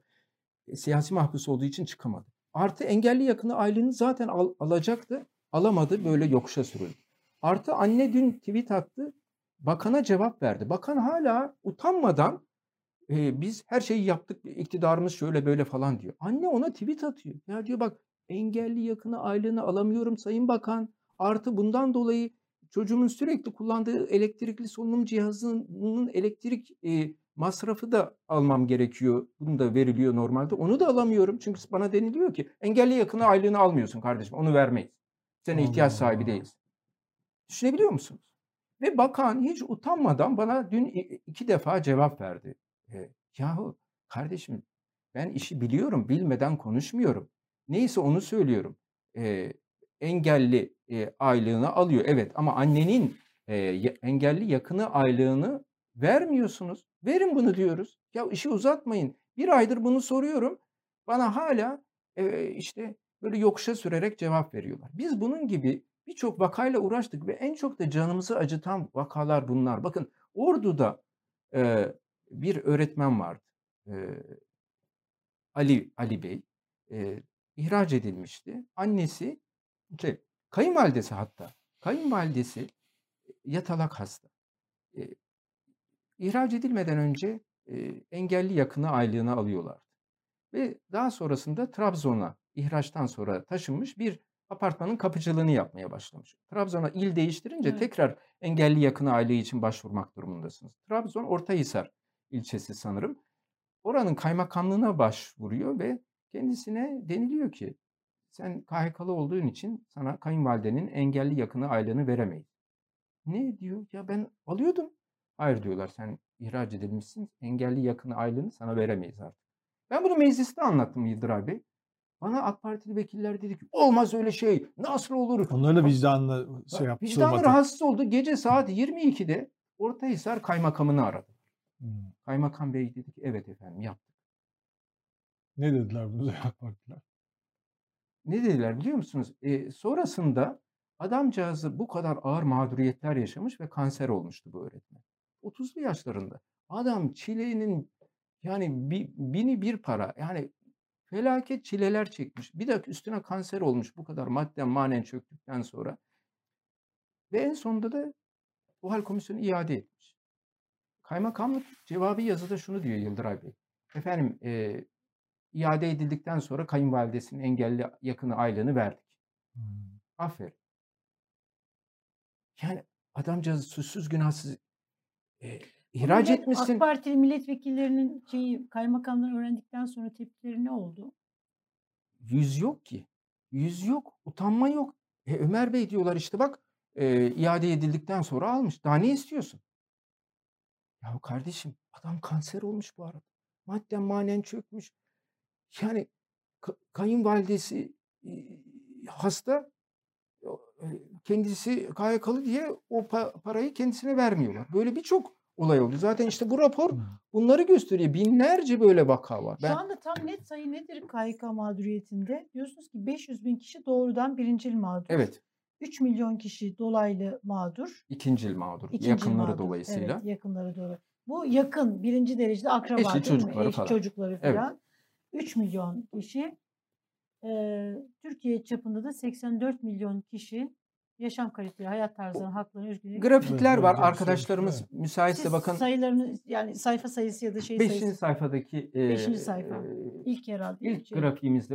Bakın biz bir e, analiz yaptık e, ve e, bu analizde 12 Eylül'le karşılaştırdık. 12 Eylül'deki durum ne diye baktık. E, adalet kurumlarında 106 kat tasfiye olduğunu görüyoruz. Akademik kadrolarda 50 kat, askeri kurumlarda 40 kat, lise ve altı eğitim kurumlarında yapılan tasfiyeler 18 e, kat, e, yargılama sayılarında 16 kat. 12 Eylül'e göre dev e, kat sayılarında e, mağduriyetler oluşmuş durumda. Yani 12 Eylül'de 30 bin insan yurt dışına gitmek zorunda kalmış ülkede Hmm. demokrasi olmayınca şimdi mesela 90 bini bulmuş durumda. Böyle çok ağır bir şekilde mağduriyetler e, olmuş. E, hani bir de darbe olsaydı Allah bilir ne olurdu. Ya güya darbe girişimi önlendi ve o halin e, oluşturduğu mağduriyet tablosu 12 Eylül'den kat kat fazla durumda. E, diğer e, slayta geçelim arkadaşlarımızın. Siz sayfa numarası söylerseniz Ömer Bey arkadaşlar hemen ekrana Evet, e, getirecekler. Ee, A- Avrupa Birliği Sınır Polisi Frontex verilerine e, göre e, zaten Frontex verilerine göre Türkiye'den ayrılan insan sayısı mı o Evet. veriler? Türkiye Cumhuriyeti vatandaşı olan. Evet 90 bin kişi ayrılmış. sonraki e, şeyi getirebilirse arkadaşımız Kaçıncı sayfa? kaçıncı sayfa? Ee, 19'daydı. sanırım. 18. Ha, size göndermiştim. Siz Evet. oradan söylerseniz Ee, Hanım. 19. sayfa. 19. sayfayı Evet, 19. sayfa. Elif Hanım siz söyleyin. Evet. O Tamam. sayfa sayılarını size vermiştim. Geliyorum.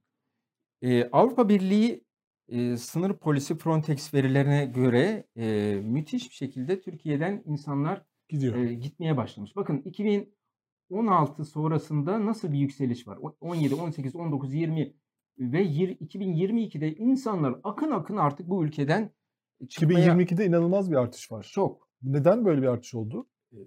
yani sadece KHK meselesi değil herhalde bu. değil her, her türlü e, demokrasiyle ilgili ihlalden kaynaklı işte Kürt meselesi, demokratikleşme ile ilgili birçok mağdur insan yurt dışına gitmek zorunda kaldı. Bir de insanlar böyle yollar buldular. İşte şeye gidiliyor. Meksika'ya gidiliyor. Oradan Amerika sınırı geçiliyor. Oradan Kanada'ya geçiriliyor. Ağrı'dan işte Erzurum'dan falan böyle köyler boşalıyor. İnsanlar evet, evet. yoksulluktan ve şeyden de gidiyor çok. Evet. Bakın bu tamamen hukuksuzluğun göstergesi. İnsanlar akın akın bu ülkeden kaçmaya başlamış. Çok ilginç bir veri yani Evet. şu anda gösterdiğiniz. Siz çalışmalarınızda da bunları sanırım kullanırsınız. Çünkü birçok Türkiye Cumhuriyeti Merkez Bankası, TÜİK, Birleşmiş Milletler hepsini tarayarak bu verileri, bu grafikleri ortaya çıkardık. Analizler Evet. yaptık ve bu grafikler öyle çıktı. Çok önemli bir çalışma oldu. Bakın sonra 23. sayfa herhalde. 23. 23. sayfada sayfayı getirelim arkadaşlar. Yıllara göre ABD doları ve kur karşılıkları meselesi var ve 2016'dan sonra e, nasıl bir e, çıkış olduğunu gösteriyoruz. Yine bakın burada grafiğimizde dünya gayri safi hasılasından Türkiye'nin aldığı yüzdelik payda 27 puanlık bir düşüş. Hmm. 2016'da bakın e, 100 puanken e, 73'e 2022'lere geldiğimizde bir e, gayri safi hasıladan aldığımız pay oranı düşmüş oluyor. 25. sayfaya geçelim.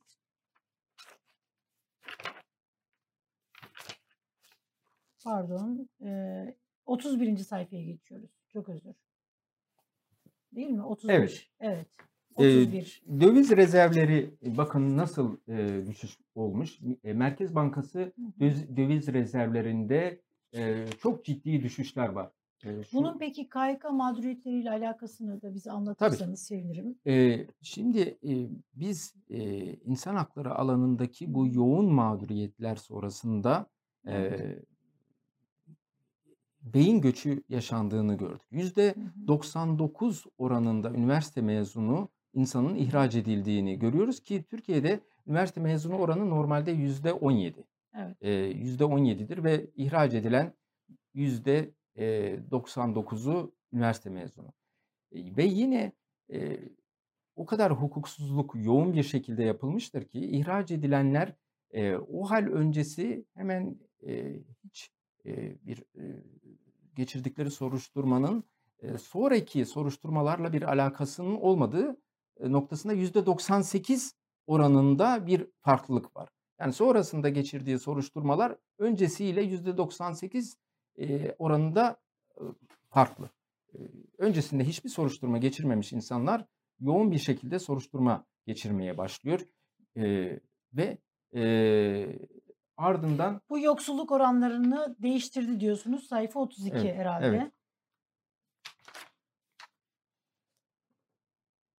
Türkiye'de yoksul nüfusun durumu bakın e, nasıl bir 2016'dan sonra e, artışa yol açıyor. Sadece e, mağdurları etkilemiyor ve tüm toplumu e, neden etkiliyor? İşte her alanda e, insan hakları alanında kötüleşme ve bir polis devleti olması.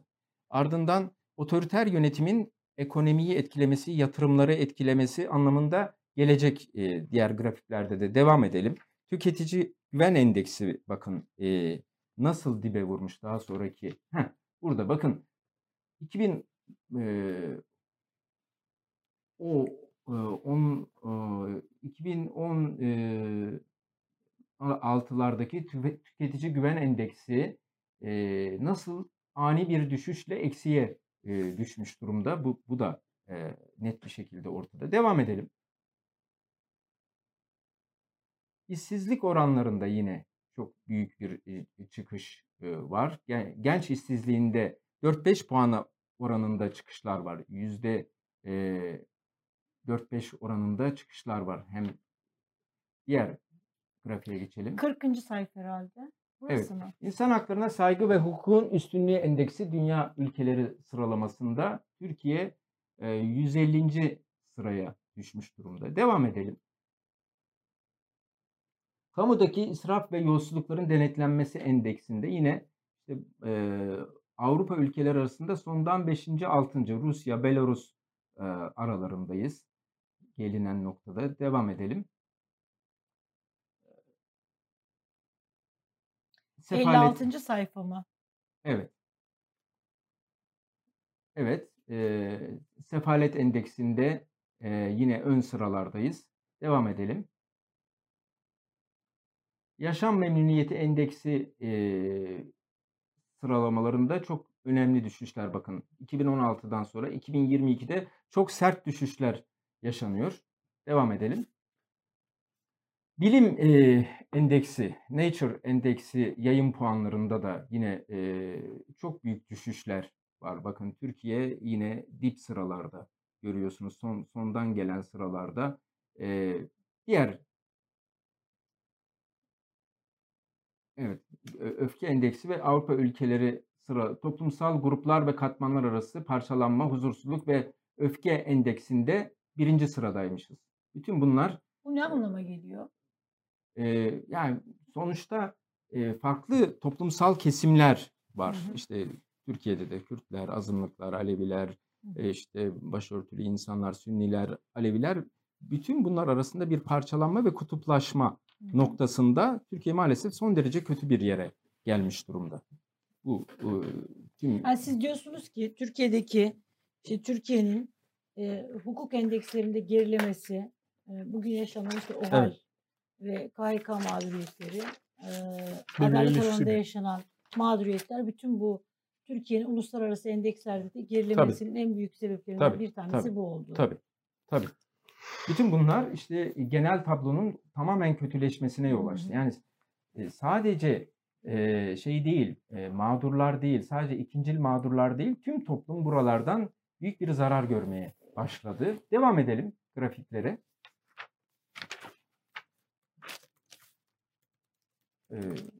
Türkiye'nin genel nüfus yapısına baktığımız zaman insanların e, yoğun bir şekilde e, yurt dışına e, gitmeye başladığını görüyoruz. Genç nüfusta bu artıyor. E, işin Burada doğrusu. KHK mağduru aile çocuklarının yurt dışına gitme oranları nedir peki? Yurt dışına gitmede burada.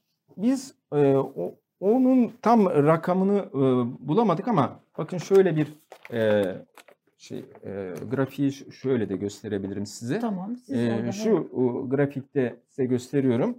Ee, şurada genç nüfus arasındaki yoğunlaşmayı. Öncesinde şu şekilde bir yoğunlaşma varken sonrasında son 2021-22'de şu şekilde genç nüfusa doğru bir yoğunlaşma olduğunu görüyoruz. Sadece belki KHK mağdurları değil her kesimden e, gencin de artık Türkiye'den gitmeye başladığı, gençlerin ağırlıklı bir şekilde gitmeye başladığına dair bir görüntü e, ortaya çıkıyor. Hangi ülkelere gittiğini veri, veri var mı hangi ülkelere gittiklerine dair?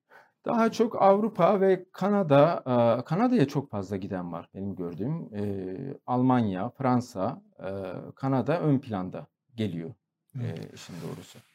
Ee, birkaç siyasi gelişmeyle ilgili de Tabii. e, konuşalım isterseniz. Özellikle bu bir şey tartışması vardı. Başörtüsü tartışması Evet. var. Kılıçdaroğlu'nun başörtüsüyle ilgili yasa önerisi, işte Cumhurbaşkanı anayasa değişikliği önerisiyle şey yaptı ve bu bir büyük yeniden bir başörtüsü tartışması neden oldu. Bayağı her kesimde bu tartışma yapılıyor. Siz çok uzun yıllar boyunca Evet. başörtüsüne özgürlük için haftalarca süren bir eylem yaptı, yapmıştınız Mazlumler'deyken, e, Kocaeli'ndeyken.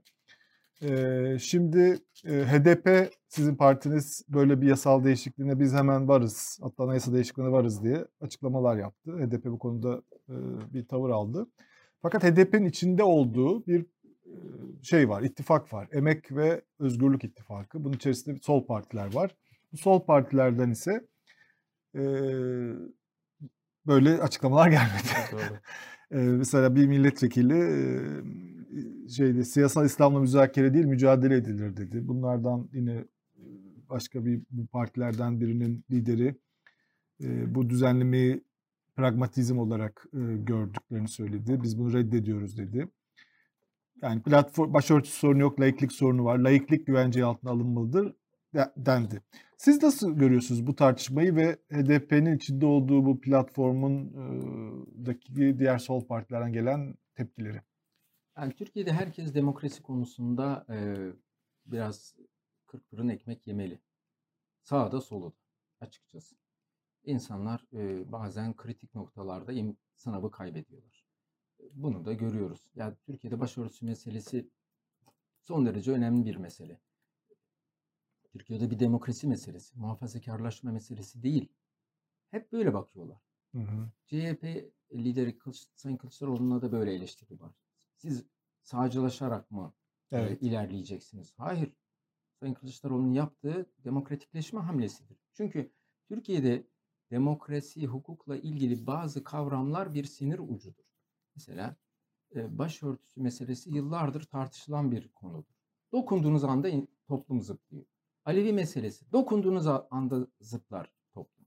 Kürtçe meselesi dokunduğunuz anda bu toplum zıplıyor.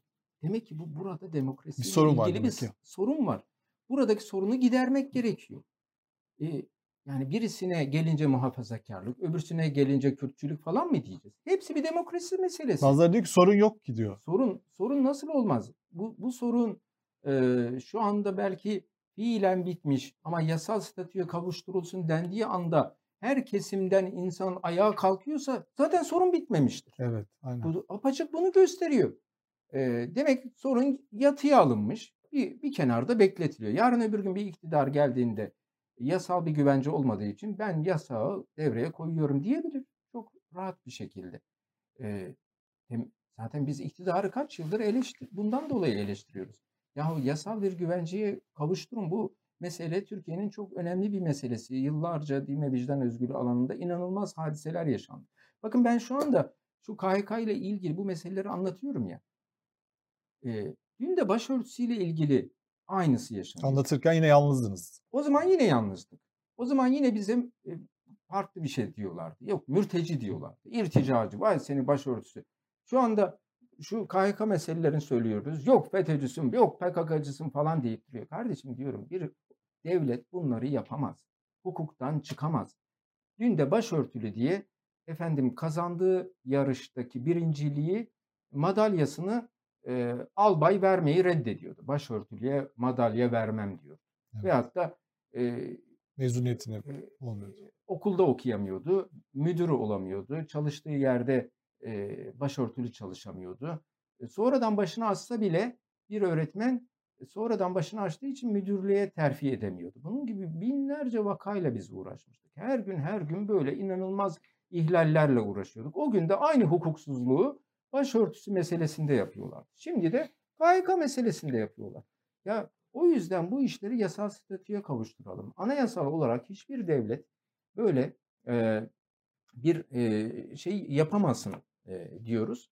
Fakat herkes ayağa kalkıyor e, ve e, celalleniyor. Vay efendim e, sen nasıl olur da başörtüsüne yasal güven. Ya Sayın Kılıçdaroğlu son derece önemli ve değerli bir iş yapıyor bence.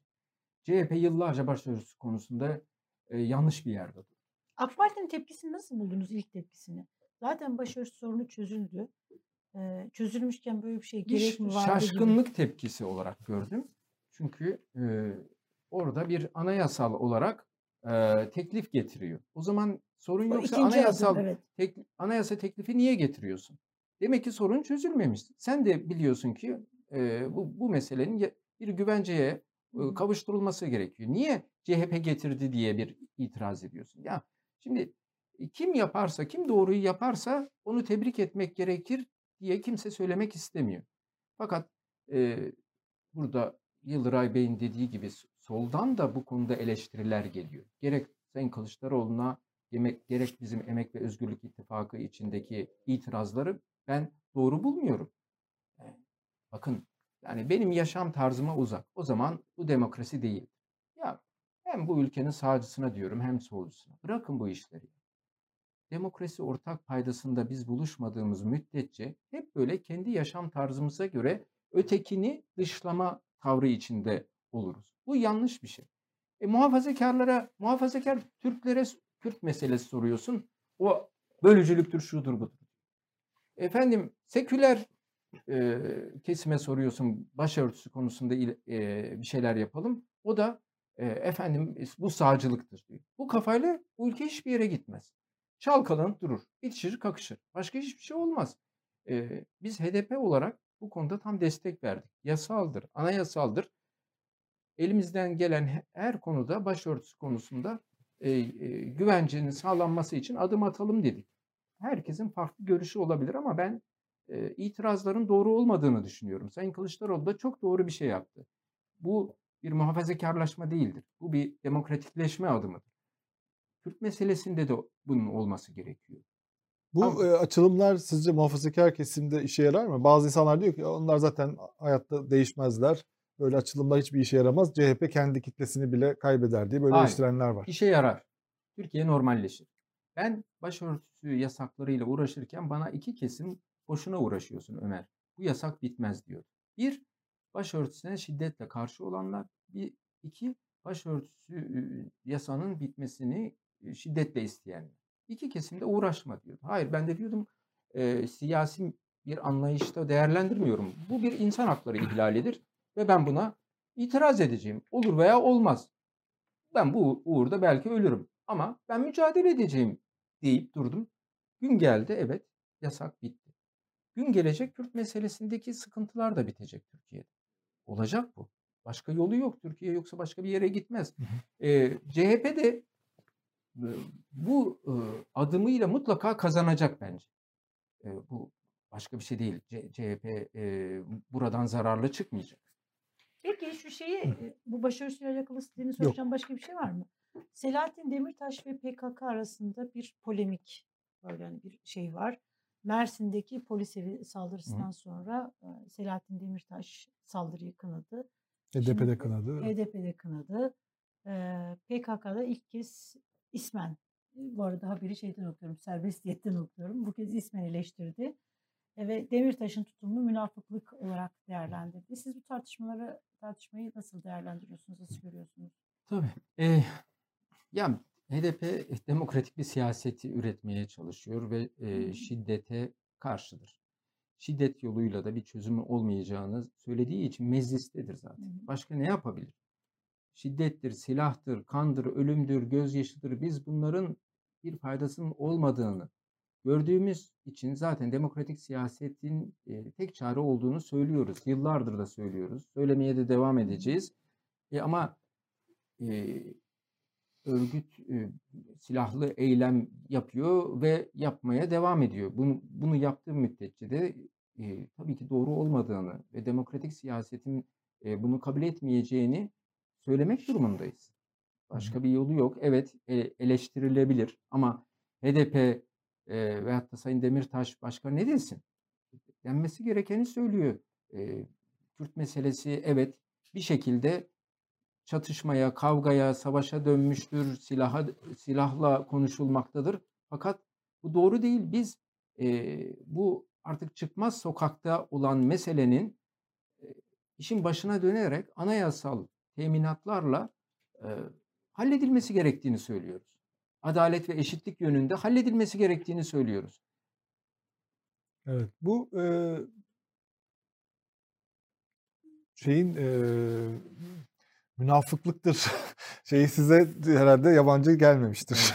Çok hani ilginç yani. Tabii bu tehlikeli bir tarafı da var. Yani öyle bir örgütten, silahlı bir örgütten siyasi bir kişiliğe böyle laf gelmesi. Ama e, ilginç bir terminoloji yani bu. Evet. Münafıklık şeyi olarak da değil mi? Yani münafıklık. yani çok böyle e, PKK terminolojisi e, de ilginç.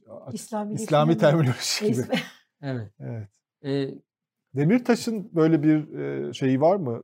Siz HDP çevrelerinde dolaşıyorsunuz. Yani Demirtaş hapiste ama hala bir popülaritesi herhalde devam ediyor Evet, değil mi? Tabii yoğun bir şekilde devam ediyor. Kürt halkı e, Sayın Demirtaş'ı çok seviyor. Ben şimdi Türkiye'ye dolaşıyorum. Türkiye'nin doğusunda, batısında, kuzeyinde, güneyinde çok popüler bir lider. Çok sevilen, sayılan bir lider. Ve halk da demokratik siyasetle bu meselenin çözülmesini istiyor. Halk da çatışma, kan, ölüm, gözyaşı istemiyor. E orada bir endişeye neden oluyor galiba değil mi? Bu Mersin mesela saldırısı bir anda PKK uzun süredir böyle bir saldırı yapmıyordu Türkiye'de. Tabii. Yani seçime doğru giderken bir anda böyle bir saldırı oldu. İnsanlarda bir ne oluyor yine seçime doğru o işte o 7 Haziran 1 Kasım arasındaki gibi bir sürece mi gireceğiz gibi bir endişe neden oluyor mu? Evet, eee, mutlaka e, büyük bir tedirginlik var. Zaten seçim üstü Kürt meselesi üzerinden nemalanmak eee, isteyen bir iktidarın olduğunu herkes görüyor. Ve bu konuda prim verilmemesi gerektiğini de herkes görmesine rağmen aynı tabloları görmeye başladık. Yani 1 Kasım öncesi e, tabloları görmeye başladık. Kesinlikle doğru değil ve insanlar eee, kararlarını sandıkta vermek istiyor. Açıkçası e, siyasete katılımın zaten zayıf olduğu bir ülkedeyiz. Yani insanlar korkularından e, oy verdikleri halde HDP içindeki örgütlenmelerden biraz uzak duruyorlar. dışarıdan seyrediyor. Çünkü gidip orada yönetici olduğu zaman çocuğu işe alınmıyor bakıyor. Veyahut da işte hemen sabahleyin evine baskın yapılıyor. İnsanlar üzerinde böyle bir korku saçılmış. Ve o yüzden insanlar 7-8 ay sonraki seçime endekslenmiş, kilitlenmiş durumda. Ve başka da hiçbir şey istemiyorlar. Hı hı. Herkes diyor ki biz demokratik anlamda değişimi sağlayacağız. Sandık gelsin. Halk da bunu söylüyor. Partimiz de bunu söylüyor. Demokratik anlamda bir değişimi demokratik usullerle yapacağız. Başka bir yolu da yok bunun. Artık e, Türkiye'de bu, bu tür yollarda bitti ve demokrasi e, demokratik yollar hakim olmak zorunda. Başka bir çıkış yolu da yok. Evet mesele herkes tarafından tartışılıyor çünkü çözümsüz bir hale getirildi. Yıllarca en az 100 yıldır bu konu geldiği nokta itibariyle çıkmaz sokakta ve e, bir kan, savaş, çatışma e, bağlamında değerlendiriliyor. Fakat oradan da bir çıkış olması mümkün değil. Peki çıkışın yolu demokrasi. Peki iktidarın e, seçime doğru bir e, Kürtlere yönelik bir açılım yapma ihtimalini görüyor musunuz? Mesela Alevi açılımı hiç ta- bilinmiyordu, tahmin edilmiyordu. Bir Alevi açılım yapıyor yani eleştiriliyor ama yine de böyle bir gayretleri var. İşte Başbakan yardımcısı mı şu an Numan Kurtulmuş tam Evet. görevi neydi? O mesela Diyarbakır'da işte sivil toplum örgütleriyle buluşmalar yaptı falan. Böyle bir şey Ayhan bekliyor. Bilgen de bu Bunu söylemişti evet. Ayhan Bilgen de söylemişti. Seçime doğru bir e, Kürt açılımı tekrar Çünkü Kürt seçmenin oyu çok belirleyici. Yani iki, var. iki ittifakın Bilgiye da dayalı söylüyorum yetmiyor. demişti. %50'ye. Böyle bir şey bekliyor musunuz? İşe yani sonra da işe yarar mı? İkinci soruda. E, ben daha çok Kürt meselesinde gerginliği arttırmalarını bekliyorum Hmm. açıkçası. Oradan nemalanmalarını, Türk milliyetçiliğine oynamalarını bekliyorum. HDP ama- kapatılabilir mi mesela bu şeyde? En son E- Anayasa Mahkemesi'nde bir atama yapıldı. yani, Öyle bir beklenti var mı parti içinde? Yani o ihtimal e, ihtimaller dairesinde. E, Hmm. bu, bu değerlendiriliyor e, ve e, yok denilmiyor bu ihtimale. E, ve önemli Abdullah. Öcalan'ın tekrar devreye sokulacağı söyleniyor.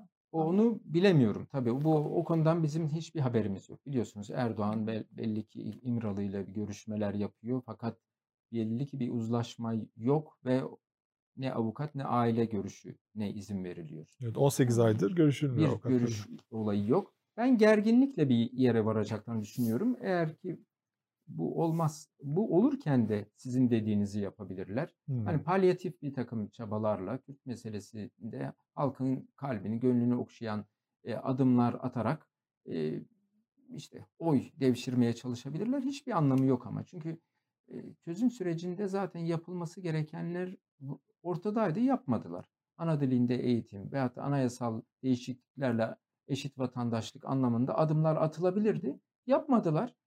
E, bunlarla ilgili gelişmeler yapmayacaksan hiçbir anlamı yok. Şu anda okullarda seçmeli Kürtçe dersleri yürümüyor. Bakın hiçbir anlamı yok şu anda. Ve insanlar ana dilinde eğitim istiyorlar. Çünkü çocuklar, gençler Kürtçeyi unutuyorlar. Eğitimde olmayan bir dil unutuluyor ve asimilasyon politikası hızla devam ediyor. Bu, bunu bir dayatarak devam ettirmeye çalışıyorlar. Yani Kürt halkının istediği veya demokrat insanların istediği fazla bir şey değil ki. Ee, anayasal eşit vatandaşlığın sağlanması, ana dilinde eğitimin sağlanması çok önemli adımlar atacaktır. Çünkü e, ülkede Kürt meselesinin çok önemli bir bölümü Kürtçe ile ilgilidir açıkçası. E, Kürt kimliğiyle alakalıdır ve Kürt kimliğini temsil eden de e, en önemli unsur Kürt, Kürtçedir. E, yine anayasal değişikliklerle e, eşit adil e, Türkiye e, paydasında bir vatandaşlık tanımının sağlanması zor mu olacak? Bakın iste- istenen fazla bir şey değil ki demokratik siyasetle bizim sağlamaya çalıştığımız da bu ama iktidar yetkilileri bu konularda adım atmıyor. E işte size seçmeli ders veririz. Şu bu ya sanki bir şeye ihsan ediyor. Bununla da bir yere gidilmiyor. E, Yani bu anlayışla Cumhur İttifakı ile Kürt meselesinde bir yere öyle veya böyle gidebileceklerini ben düşünmüyorum.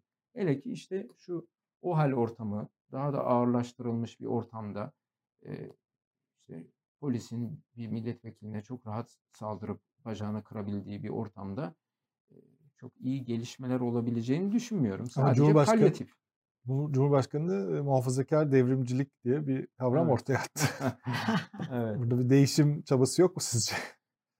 Ya bir e, kendince e, eski günlere dönme e, gayreti var. Fakat oradan bir şey çıkaramaz. Artık e, statikocu bir Eski parti. günler derken Yani- devrimcilik e, ya Erdoğan e- önceden devrimci değil Ya mi? e, ilk iktidarın ilk yıllarında işte demokratikleşme çabaları Reformlar vardı. var. Reformlar AB var, uyum yasaları, açılım politikaları, çözüm hı. süreci ben e, hani bu, bu süreçleri destekledim. Yani bu, bu eğer demokrasi anlamında adımlar atılıyorsa e, bunlar olumsuz değildir dedik insan hakları savunucuları olarak o dönem içinde de. Çözüm sürecinde Erdoğan'a bir, ton- bir ton eleştirimiz olmasına rağmen e, yine de e, sürece destek verdik Hı hı. elimizden geldiği kadar. Ama biz aynı sözleri söylediğimiz için daha sonrasında terörist ilan edildik, işimizden atıldık, zindanlara atıldık. Aynı sözleri söylüyorduk bakın.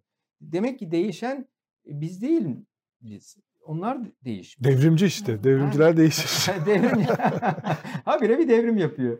Ee, ben e, bu raporla ilgili şu- e, şunu da söylemek isterim. Ee, bakın bu değişim neden oldu meselesiyle ilgili bir takım şeyler söylemek isterim. Ee, öylesine e, o hal ülkeyi sarstı ki e, 696 sayılı e, KYK'nın 121. maddesi çıktı. Bakın raporumuzda var. Nedir o? Ve orada tüm KHK'larla ilgili karar veren e, yas, e, mercilerin yasal zırha kavuşturulduğu söylendi. Hmm. Yani hiçbir şekilde siz yaptığınızdan mesul tutulmayacaksınız. Az evvel Yakup Ali Çetin meselesi ile ilgili bir şeyler anlattım ya vicdanınız sızladı. O, peki bunun mesullerine e, bir şey yapılacak mı? Yapılmayacağını 696 sayılı KHK söylüyor madde 121'de. Peki o hal komisyonu yetkilileri yasal zırha kavuşturulmuş. Her türlü hukuksuzlukları yapıyorlar. Hiçbir şey olmuyor. 667 sayılı KHK ile e, ne yapıldı? E, Efendim yargısı infazla senin irtibat ve iltisakla e, değerlendirildiğin e, diye söylendi. Bakın böyle bir ülkede hukuk olabilir mi? Böyle başladı bu işler. Peki toplumsal durum ne Ömer Bey? Ben onu merak ediyorum. Şimdi e, eskisi kadar mesela irtibat, iltisak denildiği zaman e, yine böyle hani to- toplumda, kamuoyunda e, eskisi gibi böyle sert tepki gösteriyor mu?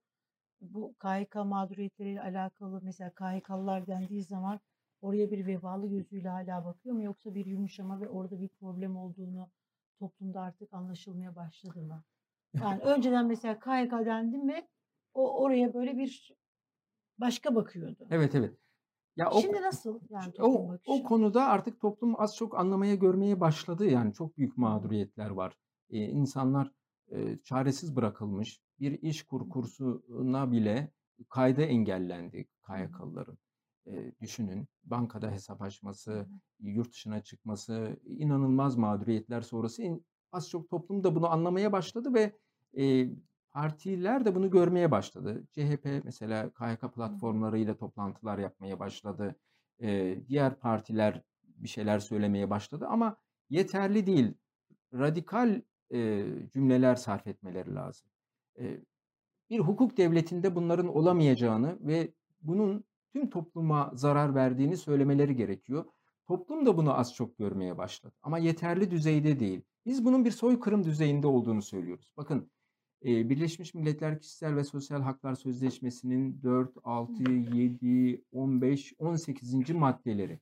E, yine Birleşmiş Milletler Soykırımı Önleme Sözleşmesi'nin e, ikinci maddesi. Uluslararası Ceza Mahkemesi Roma Statüsü'nün 6. maddesi, Avrupa İnsan Hakları Sözleşmesi'nin 6. maddesi, Anaya- e, anayasamızın 17. maddesine göre e, bütün bunlar bir soykırımı gösteriyor. Toplumun bir e, kesimini fiziksel olarak haklarından mahrum etme tavrı olarak görünüyor ve toplum da az çok bunu görüyor. Hani soykırım diye biz tarif ediyoruz bunları. Toplumun bir kı- kısmını fiziksel haklarından mahrum etmek, sosyal haklarından mahrum etmek. İlla soykırım alıp a- baltayı eline, silahı eline insanları öldürmek değil ki. Ee, sivil, sosyal haklarından mahrum etmek anlamında ve biz bakın raporumuzda 146 tane insanlığa karşı işlenen suç e, bölümü e, oluşturduk. E, bunları söyledik E, ve Bunları da 10 maddede soykırımın 10 safhası dedik. Ee, sınıf ilk önce e, toplum kesimi sınıflandırılır dedik. Biz ve öteki olanlar diye. Sonra Bu- damgalanır. Bu aynı zamanda kutuplaştırma Evet. siyaseti. Evet. Sonra ayrımcılık olur. Sonra insan dışılaştırma olur. Sonra örgütlenme olur. Paramiliter gruplar örgütlenir. Kutuplaşma yaşatılır. Ee, hazırlık dönemi yapılır. Zulümler yapılır. imha, infaz e, yapılır. Yani bunlar çok konuşuldu değil mi? Bizden işte e, biz 50 kişiyi götürürüz. Şu bu gibi laflar e, birileri tarafından söylendi ve e, kesinlikle e, yargısal cezalandırmaya tabi tutulmadı. Keyfi olarak in- e, yüz binlerce insan e, yargısal olarak cezalandırıldı ve e, yapanın yanına kar kaldı. Sorumlular cezalandırılmadı. Böyle bir ortamda e, Türkiye'nin ekonomisi batmaz mı? İşte biz bun, bunları anlatmaya çalıştık. Gelinen nokta bu ve en sonunda da inkar edildi. Toplumun bir kısmı şu anda görüyor. Büyük bir kısmı maalesef hala duyarsız. Bakın şu olayları anlat, anlattım ben size. Mesela milyonda bir tane, bir iki tane olay anlattım programın başında. Olacak iş mi bunlar yani? Gerçekten insan e, çok e, canı sıkılıyor değil mi? E, fakat e, büyük bir duyarsızlık maalesef ki var. Yani duyarsızlık kokuşmuş bir e, iktidar yapısında zaten had safhada ve yolsuzluklara dönmüş durumda. Bakın e, Aile Bakanlığı mesela bu aileyi bunu yapmış diyoruz değil mi? Aile Bakanlığı'nı şu anda Sayıştay inceledi. E, engelliler için banka promosyonlarından bir e, pay ayrılmış. Engellilere harcanacak. Sayıştay araştırıyor. Bu promosyon nereye gitmiş biliyor musunuz? Bakanlığın memurlarının e, yemek ve otel masraflarına gitmiş. Sayıştay yetkilisi bunu bulmuş. Bu ne bu ne demiş? Yani hem e, insan haklarından, hukuktan e, uzaklaşmışsınız, ülke batmış hem de yolsuzluklar deryasında, çamurunda debelenip duruyorsunuz. Evet. Ve bunu be- ben de söylemiyorum. Devletin e, bir başka kurumunun denetçisi söylüyor. Hala söyleyebiliyor. O da Ya o orada kadar az kaldı ki o şey. Ya orada da engellen. Bu engellenmesine rağmen söylenebilenler. Evet bunlar. Bu böyle bakın biz e, e, bütçe kon- e, görüşmelerinde bunu da söyledik. Engellenmesine rağmen çünkü içeride bazı hususlar hallediliyor Sayıştay'da. Evet. Evet. Bu arada bir Cumhurbaşkanı bir af yetkisini kullandı ve e, sizin de daha önce gündeme getirdiğiniz bir e, gazi polis e, işte Bilal Baylok'tan Konakçı. içeride olan evet o 20 ay sonra e, bırakıldı. Yani o af mesela size ne çağrıştırıyor? Yani 20 ay boyunca sonuçta 20 aydır içeride. Bu zaten biliniyordu ilk tutuklandığı andan itibaren. Buradaki sürecin bu kadar yavaş olmasının sebebi yani ortada işte bir vücudunda bir eli yok, gözü yok. Yani bayağı büyük kayıpları var. %98 engelli raporu var. Nasıl Cumhurbaşkanı bu af yetkisini kullandı? Şaşırdınız mı siz? E, evet şaşırdım. Mağdur da beklemiyormuş. Kendisi e, ailesiyle de konuştum. Be- beklenmedik bir af olmuş. Biz sürekli gündem ediyorduk. Evet. Olacak bir şey değil. Evet. Yani çok düşünün, ya- siz çok, çok söylediniz. ağır bir engel Ya yaşamışsınız. iktidar çevrelerinde de çok yazılmadı yani böyle yani mu- muhal yani Cumhurbaşkanı nasıl bundan haberdar oldu? Kim araya girdi? Hani ilginç bir konu aslında. Evet. Belki bir güvenlik görevlisi olduğu için sonunda birilerinin öfkesi biraz yatıştı ve e, böyle bir konu Gazi olduğu geldi. için, Fakat evet. 20 ay boyunca o insanın e, Hiç çektiği Evet. bir işkence yani cezaevinde başkalarının yardımıyla tabii şey başkasının yapmış. yardımıyla üç, iki tane daha ağır engelli insanla beraber kalıyor ve e, olacak şey değil. Kaç kez- Onlarla ilgili bir şey yok ama. Elini yakmış yani bakın kaç kez elini yakmış. Çünkü sıcak su soğuk su nereden açılacağını bilmiyor. Gözü görmüyor. El açıyor eli yanıyor. Veyahut da havalandırmaya çıkıyor. Oraya buraya çarpıp vücudu yaralanıyor. Düşünün siz böyle bir insanı 20 ay boyunca cezaevinde tutmuşsunuz ya. 20 ay boyun 20 ay önce çıkması gereken bir insan 20 Evet. ay boyunca bekletilmiş. Burada artık birisinin anca hıncı mı hafifledi biraz? Ee, bilemiyoruz. Aslında binlerce çıkması gereken ins- insan var. Sayın Aysel Tuğluk şeydi. Evet, şu anda Aysel Tuğluk aynı şekilde. oldukça kötü bir durumda ve halen bir intikam duygusuyla çıkarılmıyor resmen. Onlardan bir tanesi de burada hemen böyle zikretmek isterim. Eee, Zaman Gazetesi Ankara temsilcisi Mustafa Ünal. Evet. O da mesela hani eee, durumu iyi değil, Öyle elini mi? kullanamıyor. Evet. Hmm. Bir de eee, Mustafa Ünal'la alakalı eee, durum asıl böyle hani garabet, vahim olan şey aynı dosyada yargılanan bütün herkes çıktı. Şu an cezaevinde kimse yok.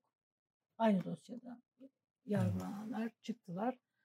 Eee tahliye edildiler ve şey kararı al- alındı. Eee, Mustafa Ünal'ın o dosyadaki yargılandığı dosyada en hafif e, iddialar hani suç şeyleri Mustafa Ünal'ındı. En ağırları çıktı. En hafif olan Mustafa Ünal çıkmadı. Onu o da kolunu kullanamıyor. Kendi ihtiyaçlarını herhalde gidermekte zorlanıyor. Eee, oğluyla zaman zaman ben konuşuyorum. Eee, ve mesela şeyde eee, Mustafa Ünal'ın Ankara'da AK Parti içerisinde şu anda mevcut. Beştepe'de yani onun herhalde eee, böyle hani militan bir FETÖ'cü olmadığını en iyi bilen isimlerden birisi de Cumhurbaşkanı Erdoğan olmalı. AK Parti içerisindeki milletvekilleri olmalı. Ama buna rağmen eee, onun cezaevinde bu şekilde yani böyle bir mağduriyet yaşaması, böyle bir şeye maruz kalması da ayrıca düşündürücü. Sadece Mustafa Ünal değil tabii ki. Yani cezaevinde bir sürü insan var bunun gibi. Ama haberdar olduklarımız var, olamadıklarımız var. Eee, çok Şunu- ağır böyle şunu- mağduriyetler, çok büyük Daha bu sabah olduğunu bilmemiz daha, gerekiyor. bak onun gibi çok mağduri. Binlerce insan e, daha bu sabah bize bir başvuru var. Kars Sarıkamış'ta bir uzman çavuş e, yargılanmış, beraat etmiş. Evet. Ardından "Vay, bu nasıl beraat eder diyerek bölge idare bozmuş. 12,5 yıl ceza vermiş. Eşi bize başvuruyor. E, bizim darbeyle marbeyle bir alakamız yoktu. E, birilerinin e, uygun bulmamasıyla tekrar cezalandırıldık. Şimdi doğum yapacağım ne başında babası olacak ne de başka bir şey.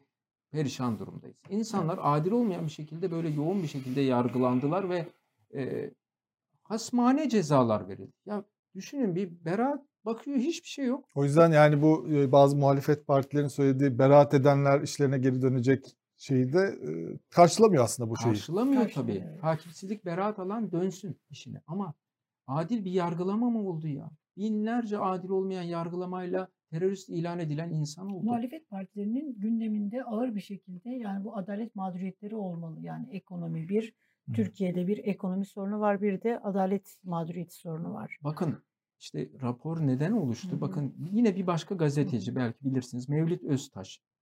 e, kanser hastasıydı. Adli Tıp Kurumu bile tahliye edilmeli, infaz erteleme almalı dedi. Fakat e, işte siyasi bir kişilik olduğu için ATK'dan sonra bir de mahkemenin karar vermesi gerekiyor. Hı hı. Mahkeme dedi ki hayır e, tahliye olmamalı. Bö- Böyle sağdan soldan her kesimden insanın uğradığı bir mağduriyet daha var. Evet. ATK zaten çok zor rapor veriyor hasta mahpusa. Bir de ondan sonraki mahkeme aşamasında da yine engellenebiliyor insanlar. Ya Evet. bu tamamen her şeyin siyasallaşması anlamına geliyor. Böyle Evet. bir ülkede bir ilerleme olabilir mi? Her şey tabii ki kötüleşecek. O biz bu raporlarımızda bütün bunları tüm ayrıntısıyla eee, anlattık. Binlerce de örneği var. Bunu nereden e, izleyicilerimiz ulaşabilirler? İsterseniz hani bunun page- Mağdurlar için Adalet Topluluğu Twitter İnternette var mı PDF?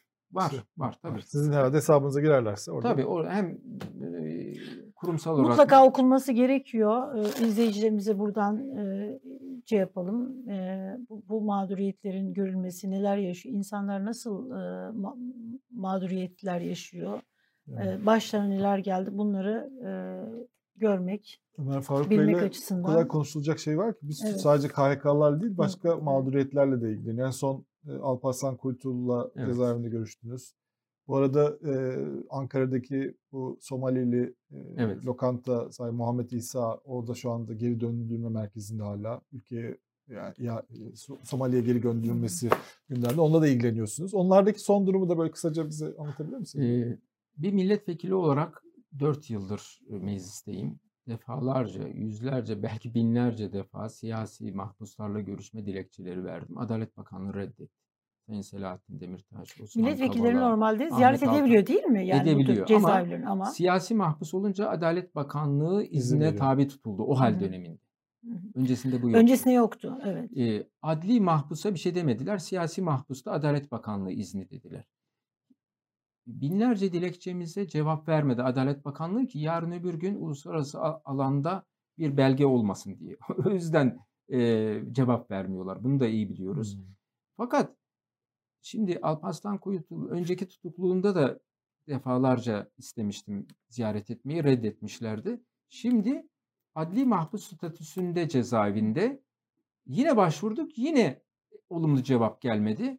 Ee, bu sefer olumlu cevap gelmeyince biz atladık Patmos'a gittik. Patmos Cumhuriyet Başsavcısının önüne yasayı koyduk. Tutuklu ve hükümlüler yasasının 40. maddesi. Bir milletvekili adli mahpusla görüşme konusunda izin bile istemez cezaevi müdürüne bilgi verir ve görüşür. Yasa bu. Ya Sayın Başsavcı bakın aylardır bizi engelliyor Adalet Bakanlığı ama yasa bu. Lütfen görüşmemizi engellemeyin dedi. Başsavcı izin vermek zorunda kaldı sonra. Düşünün yani bir milletvekili olarak ne kadar engelli bir e, koşu sonrasında bir cezaevine girebiliyorum. En sonunda Alparslan Ama burası Kuyusu'yla- çadır devleti değil ama yani burası büyük devlet. ya evet maalesef. Ee, hal bu. Ve en sonunda Görüştünüz. Sayın Kuytul'la görüştük. Ee, iki saat dolayında bir görüşme yaptık. Sağlık durumunu iyi buldum ama kendisinin bir esir olduğunu, siyasi bir rehine olduğunu, e, tamamen uyduruk bir dava sonucu burada olduğunu ve tecrit uygulandığını söyledi.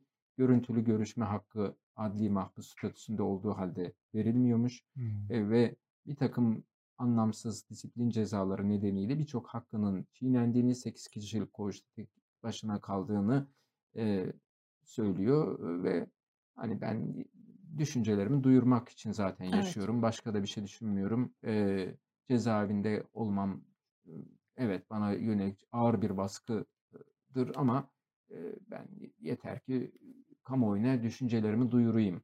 E, başka bir şey düşünmüyorum diye bize cevap verdi. Ağır bir baskı altında, yoğun bir tecrit altında olduğunu görüyoruz. Biz tecrit kime uygulanırsa uygulansın karşı çıkıyoruz. Türkiye'de maalesef yoğun bir tecrit uygulanıyor ve e, pandemi döneminde cezaevlerinde bu arttı. E, Ve cezaevinde hasta mahpus ölümleri de arttı. Şu anda 1 Aralık 2021'den beri e, 65'leri aştı cezaevinde e, ağır hastalık, e, fiziki veya ruhsal nedenler dolayında e, hayatını kaybeden, gerek e, hastalık dolayısıyla ölüm veyahut da intihar dolayısıyla ölenlerin sayısı da dünya şampiyonu olmuş durumdayız. Evet. E, çok e, yoğun bir e, sayı. Tecrit e, sadece siyasi mahpuslar değil, e, hemen her kesimi kapsayan bir şekilde mahpuslara çok ağır e, ihlaller yaşatıyor maalesef.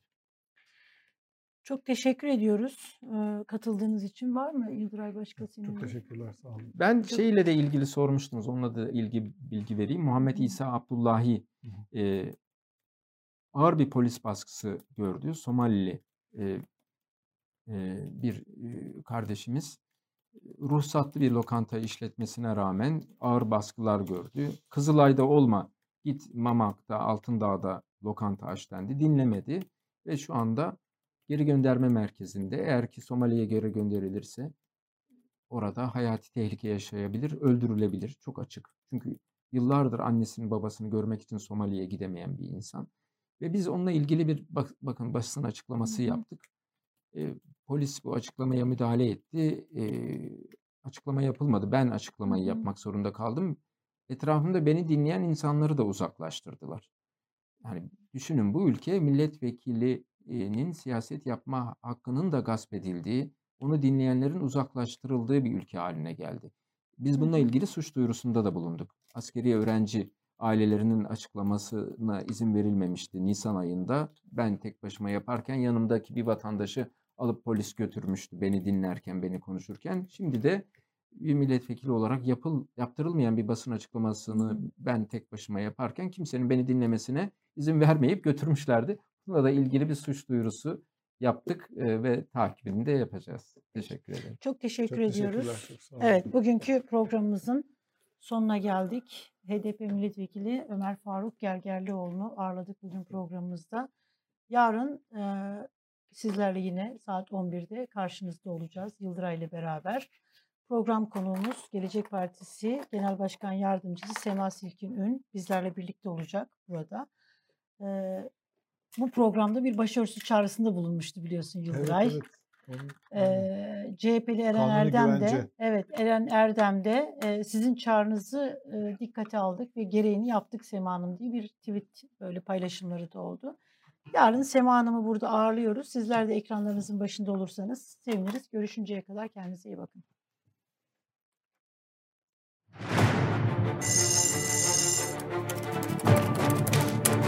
Cümle hoşuma gitti. Bu Yıldıray Ordu diyebilirim. Okumadan olur mu ya? Buyurun. Başımıza taş düşer. Yok sen oku ben okumam. Şey oldu. Krize Bilgisayarım bozuldu. Çok üzgünüm. Bilgisayarım bozulmuş. Depresyondayım.